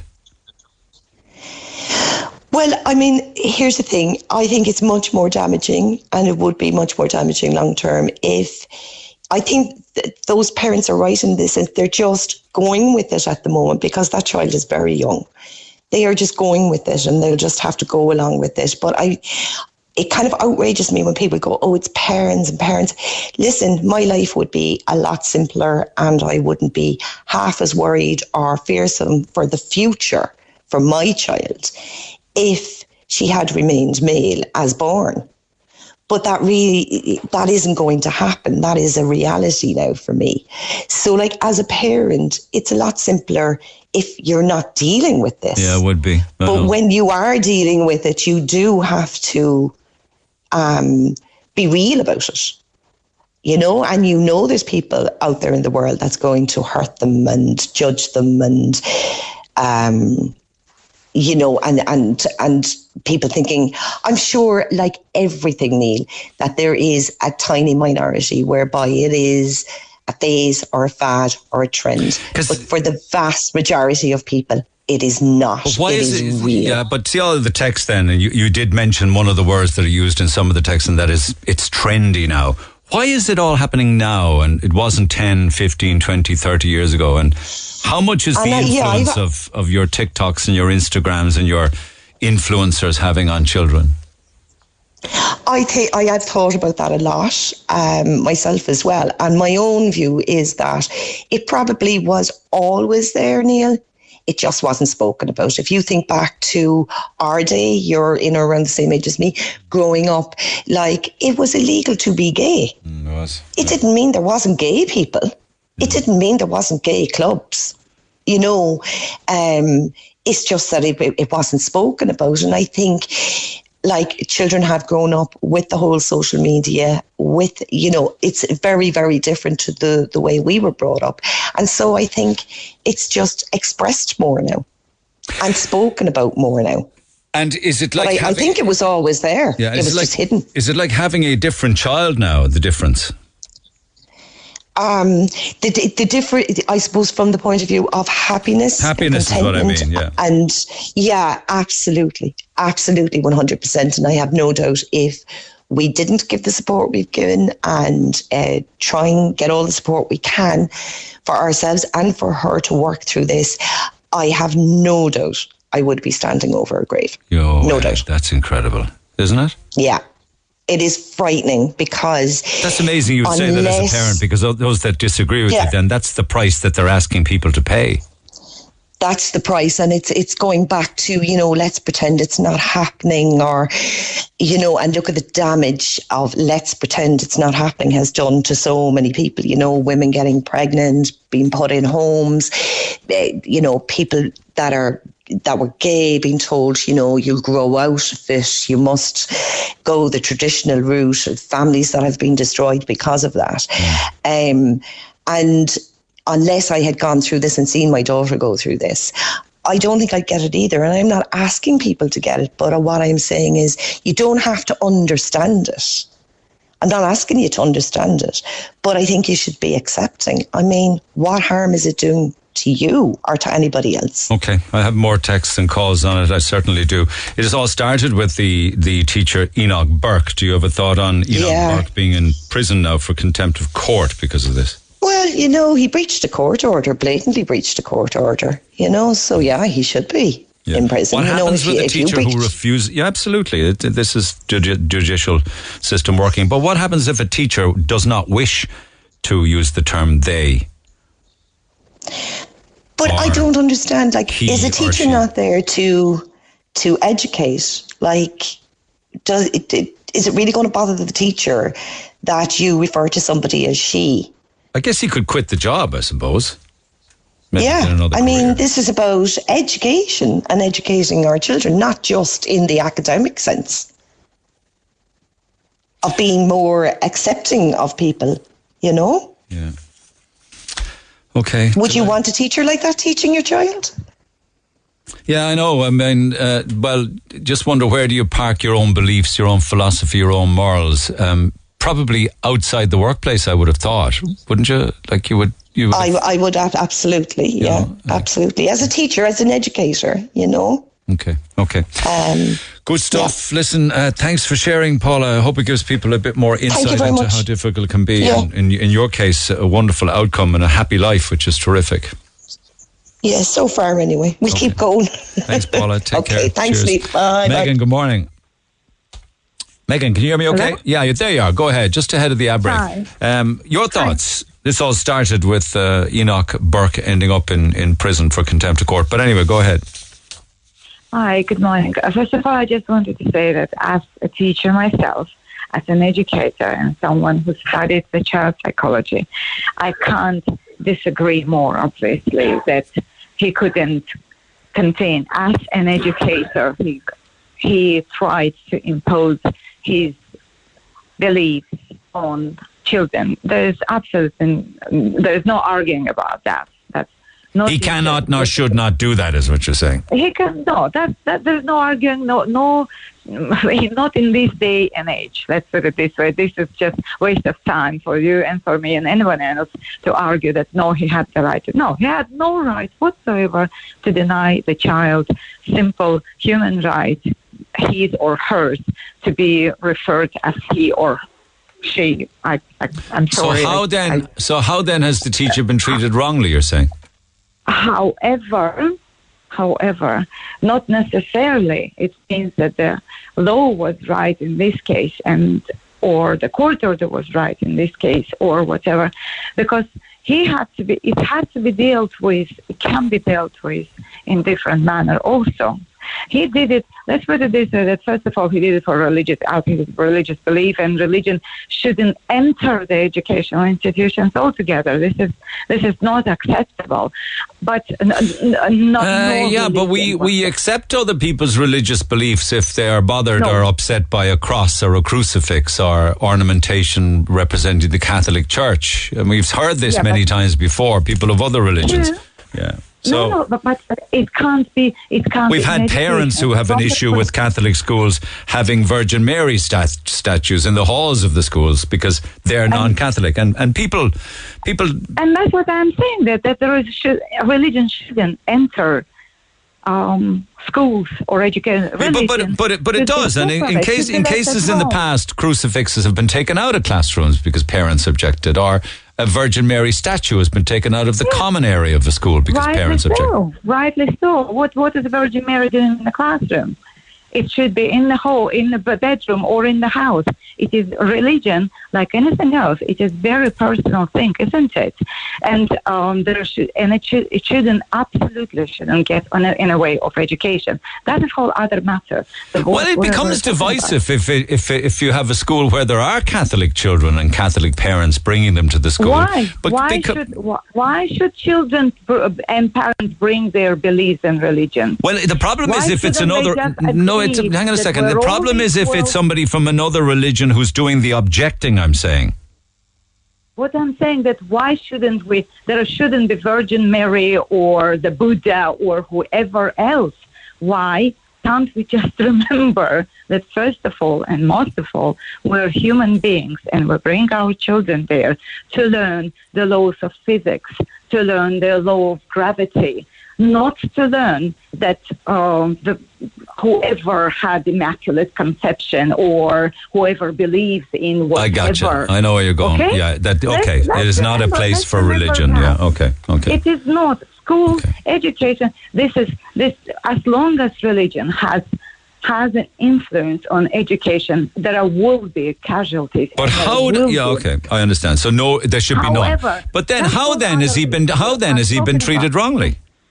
Because oh, simply because this is getting I'm terribly sorry to say it again with all respect for human rights of LGBT cohort and the people representing them and etc it's this issue is going it's it's becoming now uh, like um, another age of the um, crusade.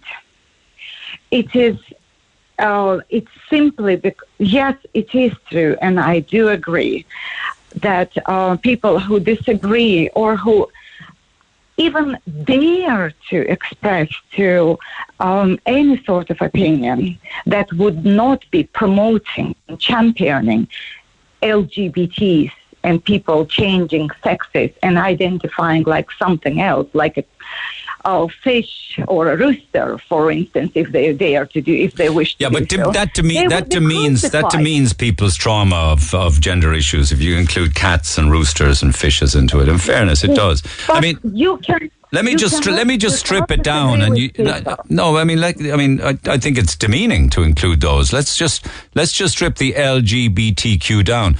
We do have an issue with somebody being lesbian. The L. Of course, of no. Oh, so park that. Would- do you have somebody the G the G word, the gay? home. I have friends. Okay. I have best friends who are um, um, um, who identify as someone else. What I'm saying that you cannot deny people to express their opinions, and that teacher in particular, however wrong he was, not necessarily he's he is absolutely. I mean, there is there is no doubt that he is wrong, but he cannot be kept in jail he has to be again going from the perspective of educating people. This man also actually has to be educated. He has to be educated that he has no right to bring his religious beliefs into the classroom He was told, should be- but, uh, but he if he was told all of that and he still goes to the school and he was told, don't go to the school because we're having a disciplinary tribunal, he still he goes called- to the was he workplace. called- was he called? Was he called police on? Did police try to uh, restrain him? Did um, did the parents try to do? Um, what I'm trying to say that LGBT things they are becoming they are taking a little bit uh, form of the positive discrimination. Unfortunately, all over the world. That and also. I do believe that it's too much power then. On, on the ba- on the basis that, do that you those remember? Do you remember, however cliche it is, that power corrupts and absolute power corrupts absolutely? Remember that. So if we give, if someone, the same way as religious institutions all over the world, when they're given that power, they will uh, abuse it. The same way any group of people, whenever they are given any sort of power, they will come to abuse it. they don't Now call it they don't call it abusive power though. They would say it is about equal rights and living their lives as they Equal deem to rights. wish to them. Truly, truly. Let's put it this way. Uh, again, with absolute championing and welcoming and and advocating their rights for being and expressing themselves. However, I'm mother of sons and daughters. Um, when my child goes to going back to the lady who said that uh, she brought her granddaughter to toilet and 18 year old or 20 year old doesn't matter male by appearances tried to enter the same toilet and she tried to excuse me she tried to block his way Yeah. she she had absolute right to do so. And his uh, his explanation that he identifies as a woman. I'm sorry. Does he still carry his penis around with him? And does this penis get erected? Or do you know what is truly, indeed, is happening in his head? You think that there's ulterior motives going through his head. No, I know. Not for a second I insinuate anything. What I'm saying, he does have penis between his legs. Her granddaughter was in that toilet. Her, she was concerned, and she, and let's forget about ulterior motive. Simply, it is human right to feel safe in the area that desi- designated for them. It is my Okay. human right Yeah. to go to toilet and not to be exposed to the sight of the um, male genitalia. Okay. Okay, it is. It is. Hold on there, Paul. Sorry. Neil, how we Yeah, doing? do you want to jump in there? Because I'm quite sure you would have a different opinion. I, I just no, I just wanted to say quickly that wouldn't you think in this day and age, for a country that claims to be so forward thinking, we would just let live and live. Like, do you know what I mean? Be what you want to be. Jesus Christ! Like when I was a young fella at five or six, I wanted to be Batman. I wasn't given a football and kicked out in the street and told, "Don't you? You can't be Batman." Let kids be what they want to be. Like they'll decide in time. You know? It's fairly serious, I though. don't- It's fairly serious, though. You know, when it's not just you know, I want to wear a co- costume. It's actually a five or a six-year-old boy wanting to transition to be a girl. You know, for the I rest of their that, lives. and I I understand that, and I get that. But what? Sure, what harm are they doing? Like, do you know what I mean? Live and let live. Like, Jesus Christ! Like, if we were all the same, like, and you only had the two sexes, my God, it would be a boring old world we'd be living in. Like, you know? Yeah, an awful lot of people believe there are only two. There are only two sexes. You're either born male or female, and you can't change that. Ah, you hear that all the time. Like, you know, it was Adam and Eve. It wasn't Adam and Steve, or it wasn't this. It wasn't that. Like, you know. Things change, times change. Let if people want to identify as being a girl, leave them like, and vice versa. Like, I, I personally this is just me speaking like, and I'd be considered an old-fashioned git.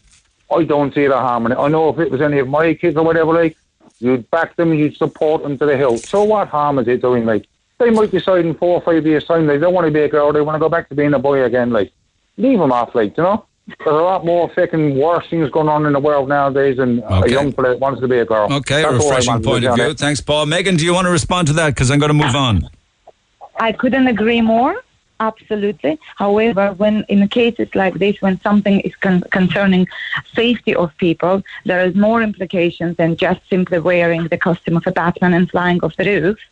That and also there are human rights of everyone. There's human rights of that person who identified as a male, and there's human rights of my daughter who I wouldn't wa- who wouldn't want to witness male genitalia in her ba- bathroom. Thank you for that. Please Much obliged. Thank you. Remember Yeah. that we all have equal rights. Okay, and all should be heard. Thanks, Megan. Thanks, Paul.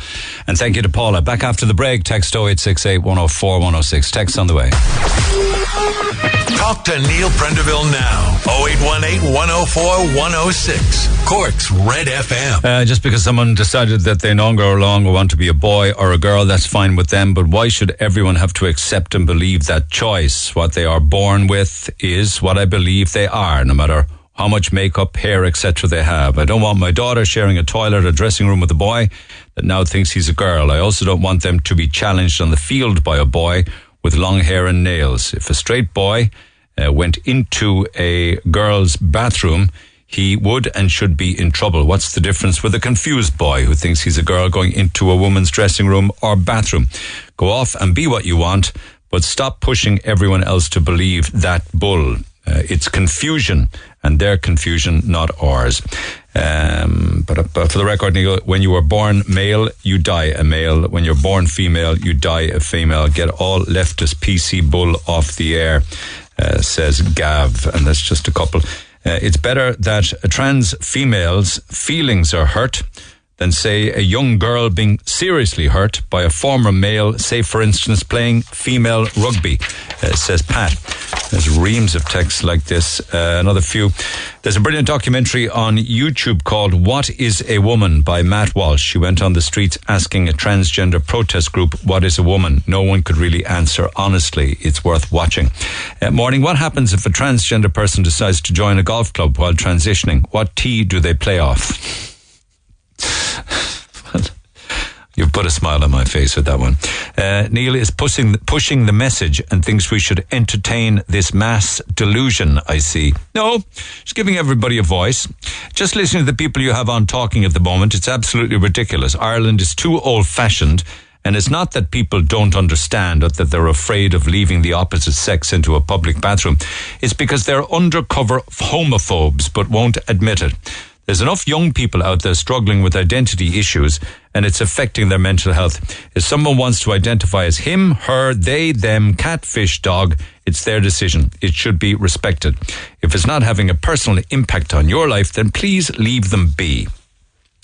And just one more. When I was in McDonald's last week in London, I came out of the cubicle. There was a man just waiting to go in. I almost asked him if he was in the wrong place, but I stopped myself. I mean, he was in the ladies' toilet. I can tell you, I didn't like it, not one bit. So where are we all going with this? If they have a right to go into ladies' toilets, it's scary. As if he was one of those bad people who intends to rape someone. Says Marie. It's awful. I'm, I'm just wondering, are, you sure that it was female? Because you'd have male, female, or you could have communal as well. Just a curiosity, just a question.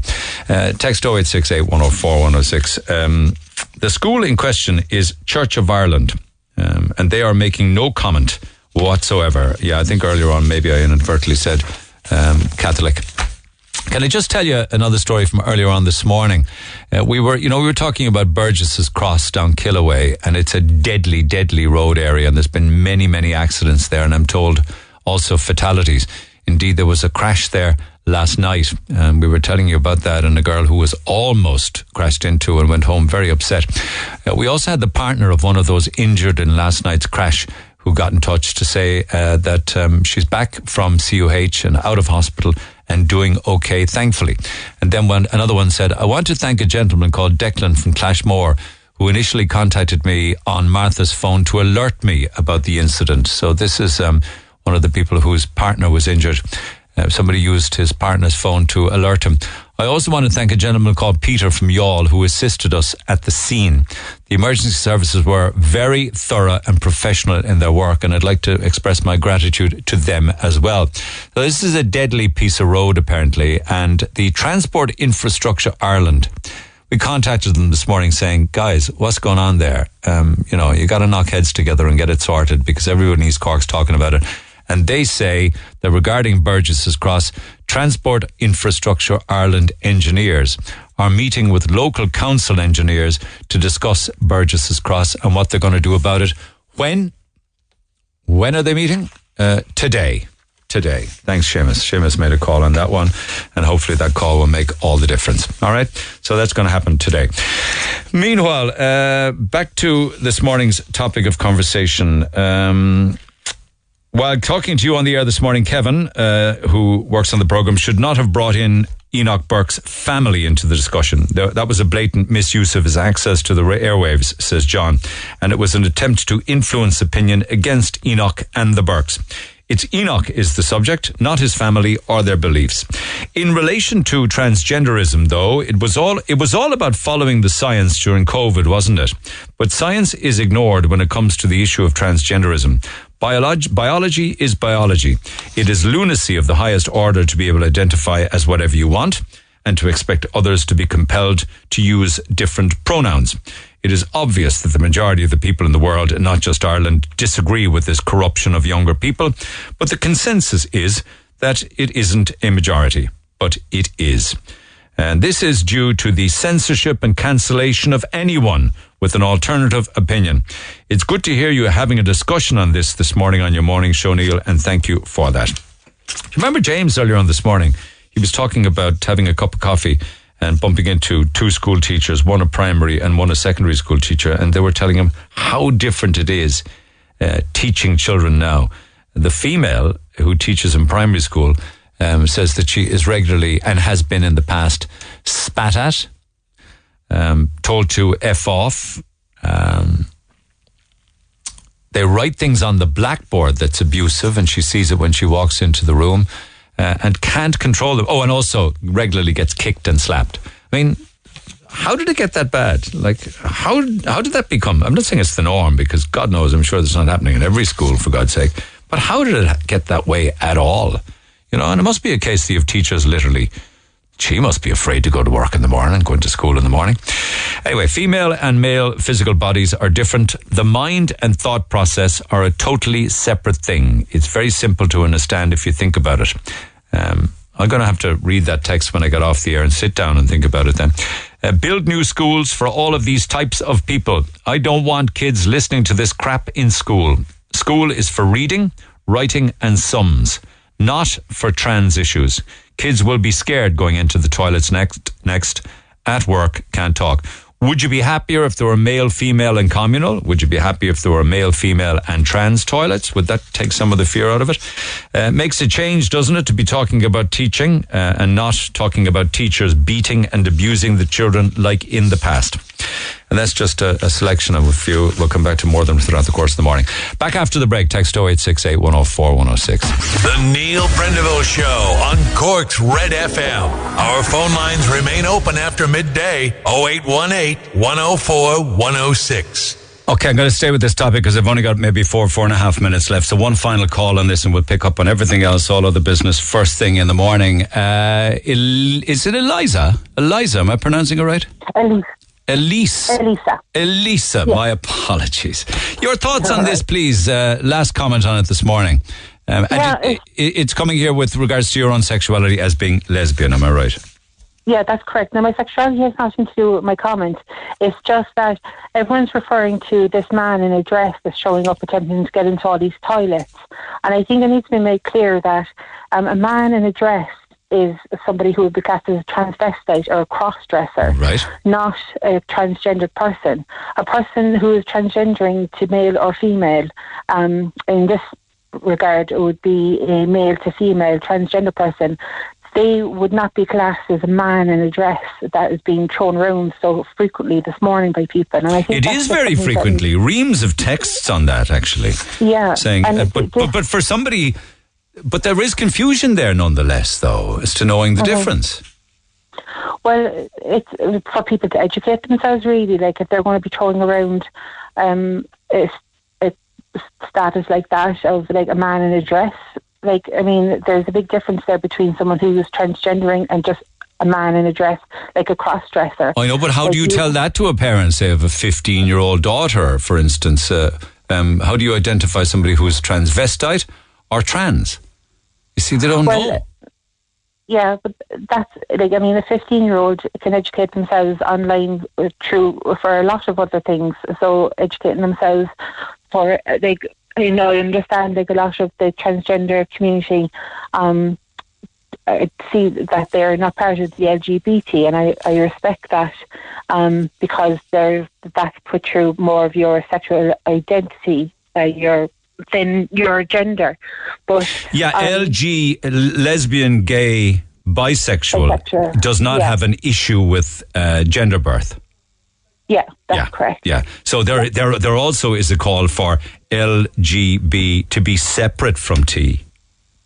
um, that's the, well, from my own understanding from friends that I have that are transgender, that's because a lot of them identify themselves as straight. So once they transgender and they are transgendering from male to female, then they are a straight female woman, and so then they don't see themselves as part of the lesbian, gay, bisexual. I know.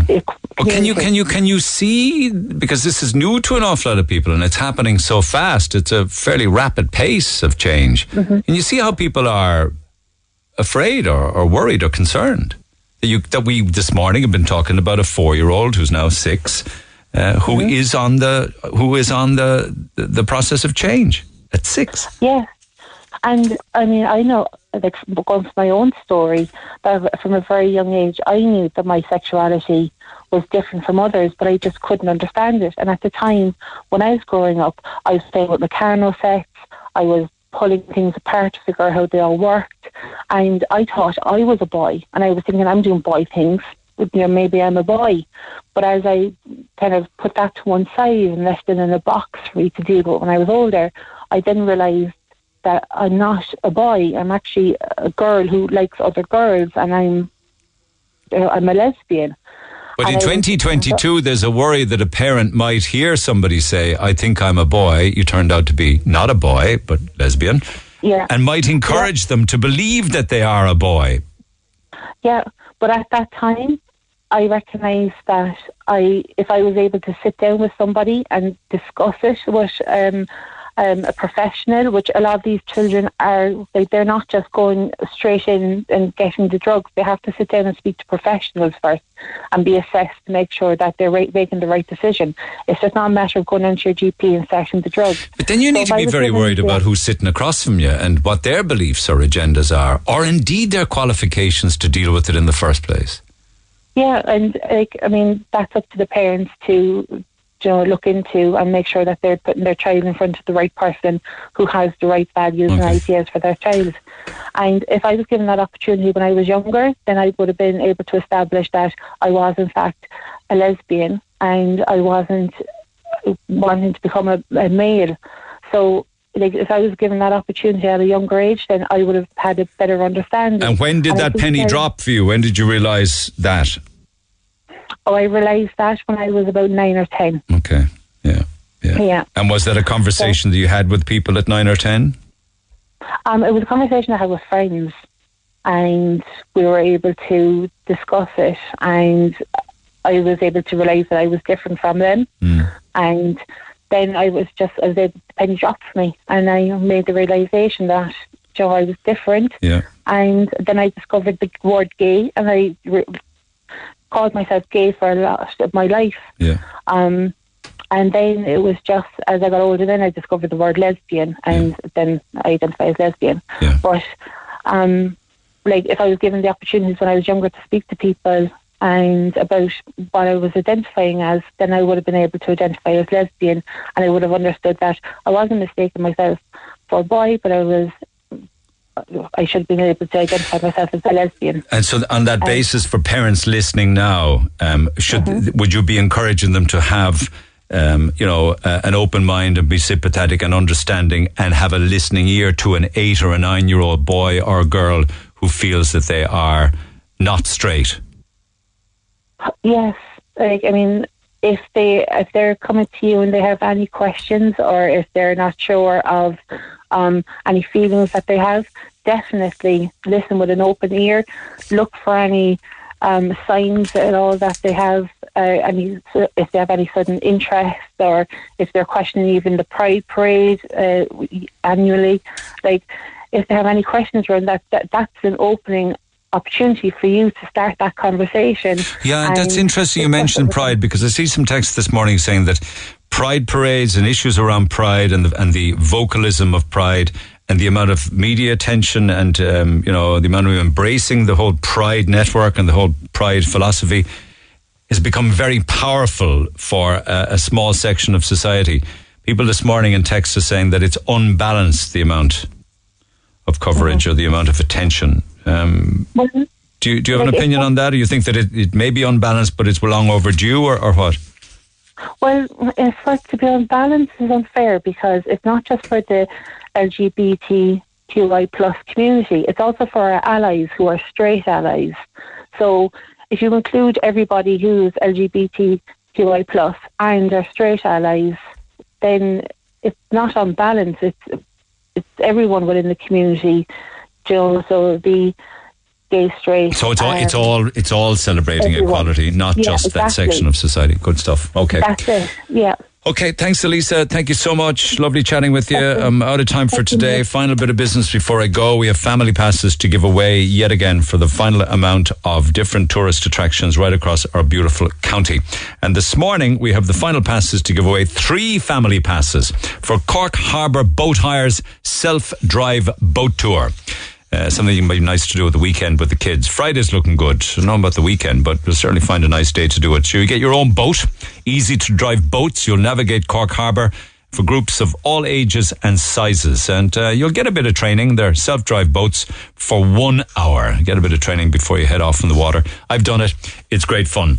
You can get further details at corkharbourboathire.com. So three family passes now. Callers 9, 10, and 11 uh, on 0818 104 106. Have a good day. I'll see you tomorrow. For more Red FM podcasts, go to redfm.ie forward slash podcasts.